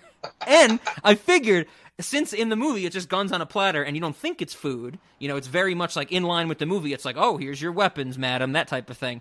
Uh, In the restaurant, it's served where like the two guns are laid out on the silver platter, and then there's like a little cup of ketchup to imply that it is for eating. Oh, that's great. so it's just it's just called two guns, and it's two guns with a condiment. that's really good. And then my my last one was in the first movie we see her she's on the phone with somebody and I think with old archaeologist man and the old archaeologist man is like I might know someone who can help you out with your clock which leads her to the bad guy. And while she's like on the phone or when she hangs up the phone, we hear something like a staticky like electronic noise and I'm like what the hell happened? And it turned out to be that she had food in the microwave that exploded and I was like, "Oh, that's what it was." And she throws the food out so I was thinking that we could just buy like microwave dinners from like a Walmart or something, and if anybody ordered it, like maybe we call it like exploded microwave dinner, we cook it in the microwave until it explodes, and then just serve the customer the exploded thing. well, the thing is, I did want to ask you. I haven't eaten like a microwaved frozen dinner ever, uh, not ever, but not in a long time. And from when I have, I don't think I've ever let it explode because I'm not on the phone with old archaeologist man. And even if I am on the phone, I feel like I know when to check it or something like that. But whatever. If it explodes, she like throws it out. Did it ruin the food? I would imagine that whatever's left in the container is still good. It'd just be really hot. Yeah. Yes. okay, I didn't know if you had an experience where you'd be like, I mean, did it burn it? it, it depends on it depends on what the food item is. Is If it's something that's exploding, I, I imagine something like lasagna sure. because other things like chicken tenders obviously aren't going to explode. But if, if you have something that could explode on a plate with chicken tenders, your chicken tenders are probably dried the fuck out. Yes, that that's a good point. That's a good point. I So get. I was definitely thinking like a lasagna or like a pasta thing that she had to stir or something. like that. Yeah. but she, yeah, when she throws it out, I'm like, "What are you doing?" I'm like, "There's got to be some food left in there." Yeah. and we also Yeah. don't see her like try. I would have loved if we got to see her like try again, like unwrap another frozen thing and put it in there. Because uh, in the movie, we assume she just doesn't eat dinner that night. Yeah, probably. Which- I mean, which also- she eats that physique. That that yeah, exactly. She's like, well, I'm not eating tonight. Let's go bungee cord in the in the grand ballroom of my mansion. But that actually brings up something I just thought of. She's making her own food late at night, and late at night, I might buy that she's making her own food. You know, she's doing a little microwave thing. Do we ever see in her mansion any staff other than the butler and the tech guy? No, I don't think so. Where the fuck are the maids? Where's the groundskeepers? Where's the chefs? Like, is it just literally 83 rooms for three people and one of them doesn't even sleep there? Uh, I, so I'm glad you, you mentioned the mansion again. It reminded me of the scene after the big shootout when like a delivery shows up and she comes down the Oh, stairs and she's like, I woke up in the morning and just hated everything. Yes, yes. That got a chuckle out of me too. I was like, that's a fine moment, you know? Yeah. And and it's it's also like a little uh it's like a little um like a early 2000s woman joke, you know, where Yeah. it's like I just hated the decor. But it's like it's it works cuz it's like at that point like if that happened at the beginning of the movie, it would have been like that's dumb. But it happened after we know that she's a badass woman type Yep. of thing. And we also know that her her fucking like butler is also badass because the butler Oh, puts on his yeah puts on his slippers, his his bulletproof vest, and busts out a shotgun. Yeah. He's so non uh what non plus is that is that a word? It def- yeah, non. Plus it definitely seems like he's he, he is right. I was expecting to get a shot of his face where he's like, "Here we go again" type of thing. Yeah, like this is right. not the first time it's happened. Well, uh, again. But yeah. yeah, it's it, it was something else. So those those are all my snacks. Uh, ben, did you have any snacks or activities for the restaurant from Tomb Raider? So you came super prepared, so I don't feel like I have to make up as many things on the spot as I normally do. I thought you were gonna say I forgot this wasn't for Patreon where we don't talk about the restaurant. uh, no, I, I think I would have known that. I generally tend to be involved in those decisions, and I was not involved at all for this one. So, um, uh, what? So whenever whenever Lara Croft uh, takes well, goes goes to meet the bad guy, the guy who's working for the Illuminati in this one. Uh, she takes pictures of, of the clock to him instead of taking the real clock because Yeah. she's concerned he would trace it. I'm thinking that we replace all of the clocks in the restaurant with pictures of clocks. and then occasionally somebody goes around and changes them with a different picture of a different time. Perfect. That was gonna be my question. Do we leave them up permanently, or do we have to like replace them?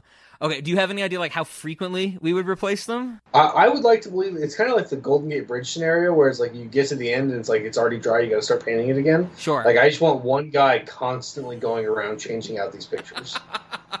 okay, I like that. So we'd have to hire, or or we would have to give a current employee a new title of like clock picture, director of clock photography, or something like that. okay, I dig that, and I also I also think that sets up for something that probably happens like in some restaurants, maybe bigger restaurants, but happens like like I think about it as like um construction workers. Like maybe there's t- there's times when like construction zones are so big they'll like put a bunch of cones out or like road signs, and then when they're done and they're supposed to clean them up, they might like miss one or something. Like this, th- what you described opens up where like the guy he he misses a clock or something, so one clock is just really far in the past or something like that. or you know, it depends on what clock. I guess the other question is, are they all going to be like pictures of the same clock, or is like this one's digital, this one's analog, this Oh, one definitely has? different. clocks. Okay, okay. I, I, I don't know. I mean, whatever clock, whatever the clock is now, we want pictures of that clock. Okay. Oh, oh, I got you. I got you. I'm also Maybe. I'm loving the fact that we should totally have a picture of a sundial somewhere. because the restaurant is indoors and the sun would not reach it, but we'd have a picture of a sundial like with a shadow on it. I'm I'm here for it. That's great. oh, okay, that that's really cool. I like that. Just pictures of clocks throughout the restaurant. That is that also would add to people not knowing losing all sense of orientation in the restaurant. Spatial, temporal, emotional. And and so th- then uh, we need to we need to build a room, and I don't know if we can do this. Um, I'm not sure what we have access to in terms of contractors and stuff. Uh, we need to build like a, a add on to maybe cine oddities like the children's play place, like the cave thing from the second movie.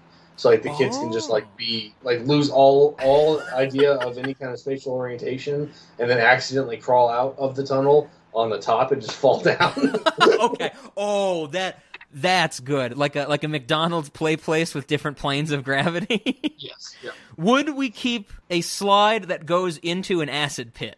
I don't see why not. Would Um, Pandora's box also be in that acid pit? we, we could probably put something that's like Pandora's box in there. Okay. Um, like we got like petri dish, dishes of like bacteria and stuff, right? Like yes. we can Our our can uh, put- our germ petting zoo. Yes.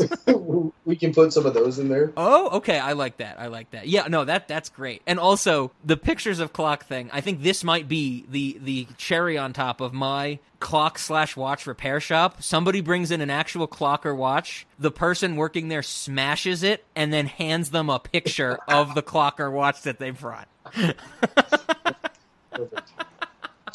The the the next thing I was thinking of is is the end of the first movie. The dude throws the knife at Daniel Craig, and then she goes back in time and redirects it, and somehow that also changes its momentum. Oh yeah, I almost forgot about. It. There's so much crazy shit going on. I forgot that she's like, I'm gonna, I'm gonna struggle to whip this knife around, but like you said, not change or change its momentum type of thing. Yeah, yeah. Uh, and it's difficult for her to do. Like we get blood on our Yes. hands and stuff. Yeah. Yeah, uh, I'm I'm imagining like a room where people can go to uh, to throw knives that will then mid-flight be redirected back at them, and they can like try to dodge the knife that they're throwing. No, that's that's cool. It's like, have you seen those? I would assume it's a carnival game, but I'm sure it's elsewhere. Those things that test your reflexes, like the poles. You have to stand there and the poles fall randomly, and you have to catch them. Yeah, It's like that, but you like you're throwing knives and you have to dodge them as they come back and stuff like that. Yeah. I mean, if you're not trying to kill yourself, you dodge them. If you if you are, I mean, it could be like a suicide room, whatever. Like, yes. I mean, yes. we're, we're It's up to them how they how they want to use it. It's up to the cu- the customer is always right. That's that's right. Next, uh, I, this is just kind of like a, a toying with the name, going with off of like the hot sludge Sundays and the womb raiders. Like I'm thinking we need something like tomb taters. It's just like okay, okay, I love that. And then the menu item it says tomb taters and then the description of the item is just block text explaining why it's called tomb taters yes. yes.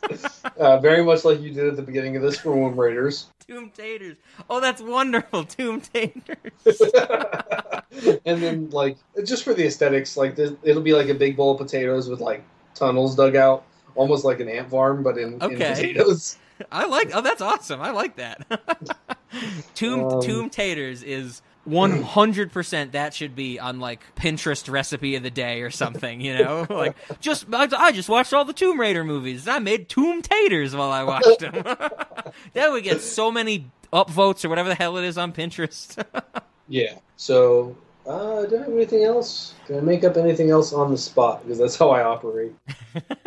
I, I think that we could probably do. Oh yeah, we need an indoor track with jeeps and people with parachutes.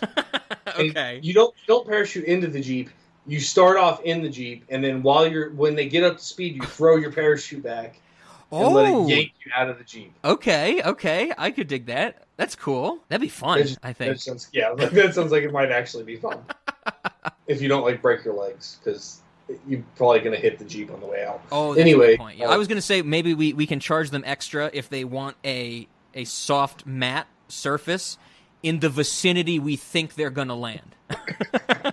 Yeah, I think that's that's probably. It. I, let's. I'll I'll, uh, I'll go ahead and stop before I become the bad guy or whatever Batman said.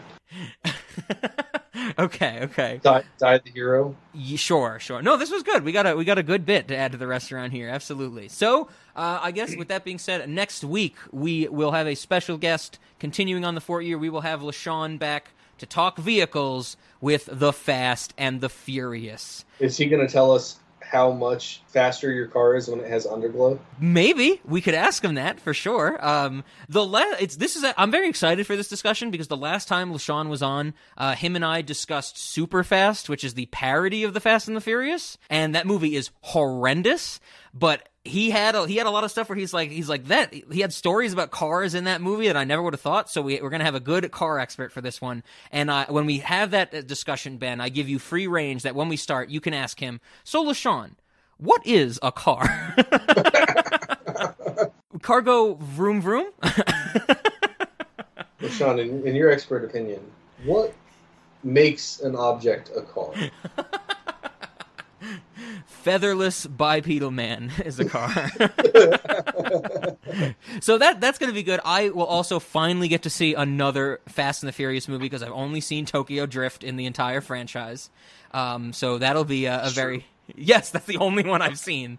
Um, so that will be a good conversation. That's next week, and I and then I guess that says you know of course feel free to continue sending us hate mail uh, at cinemodities at gmail.com for why we disliked Shrek.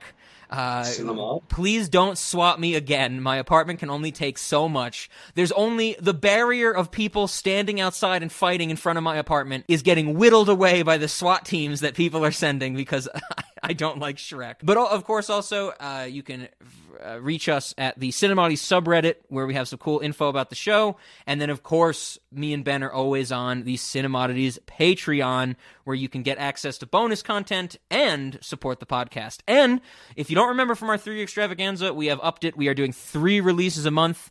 One is always some movie we discuss in a good, fun way, the way that you're used to. One is Adventure Time, and then one is miscellaneous, it seems.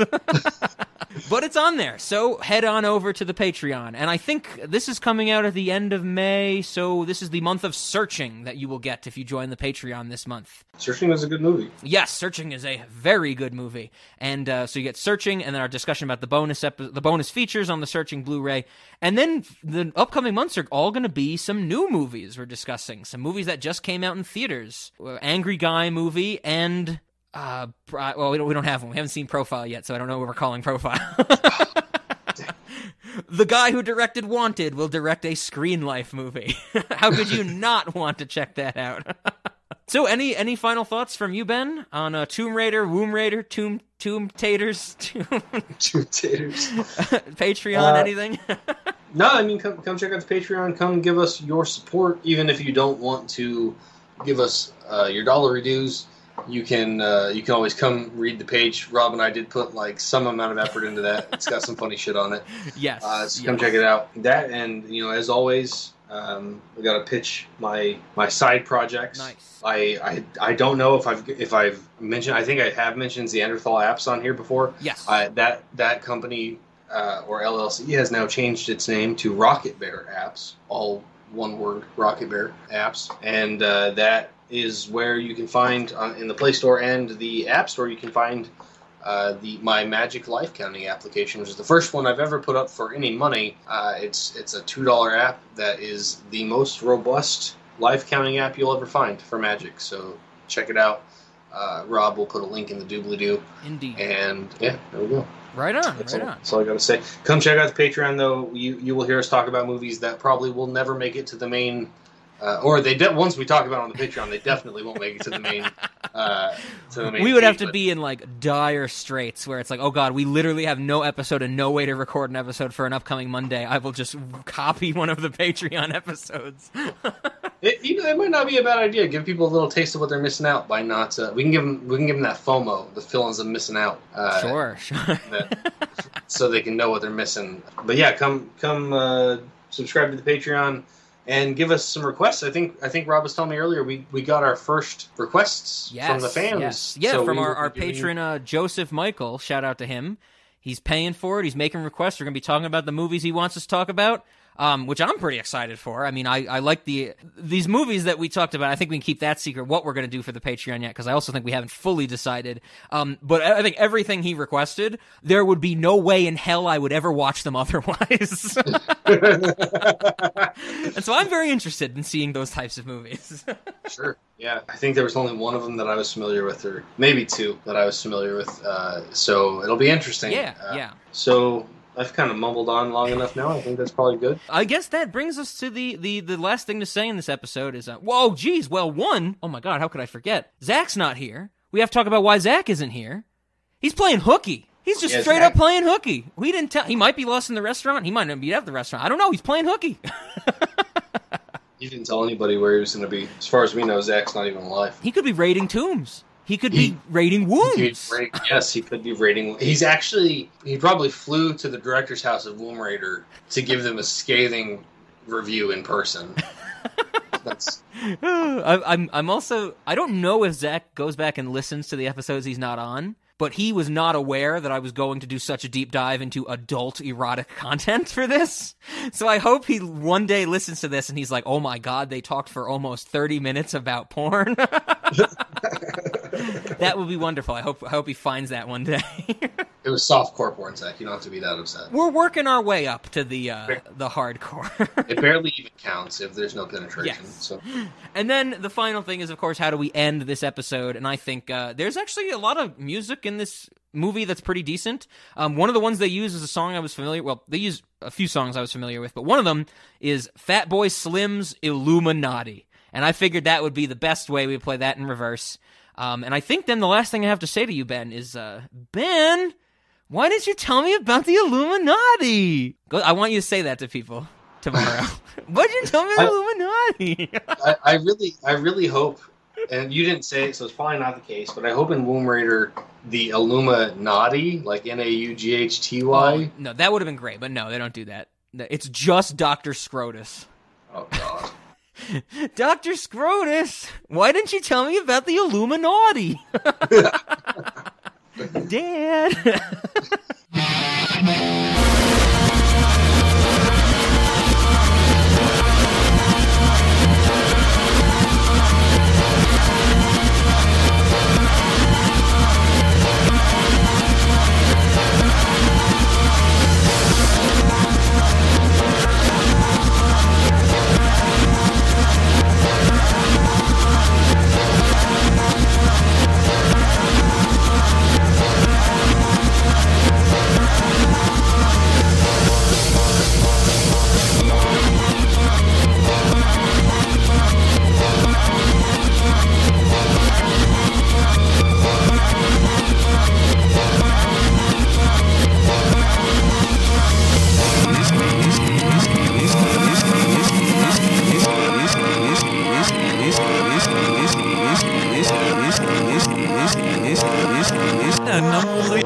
Let's get with these asses through your side. It's not no more love. It's not no more love. Let's eu with essas travessas Não Não Selas It's not no more love.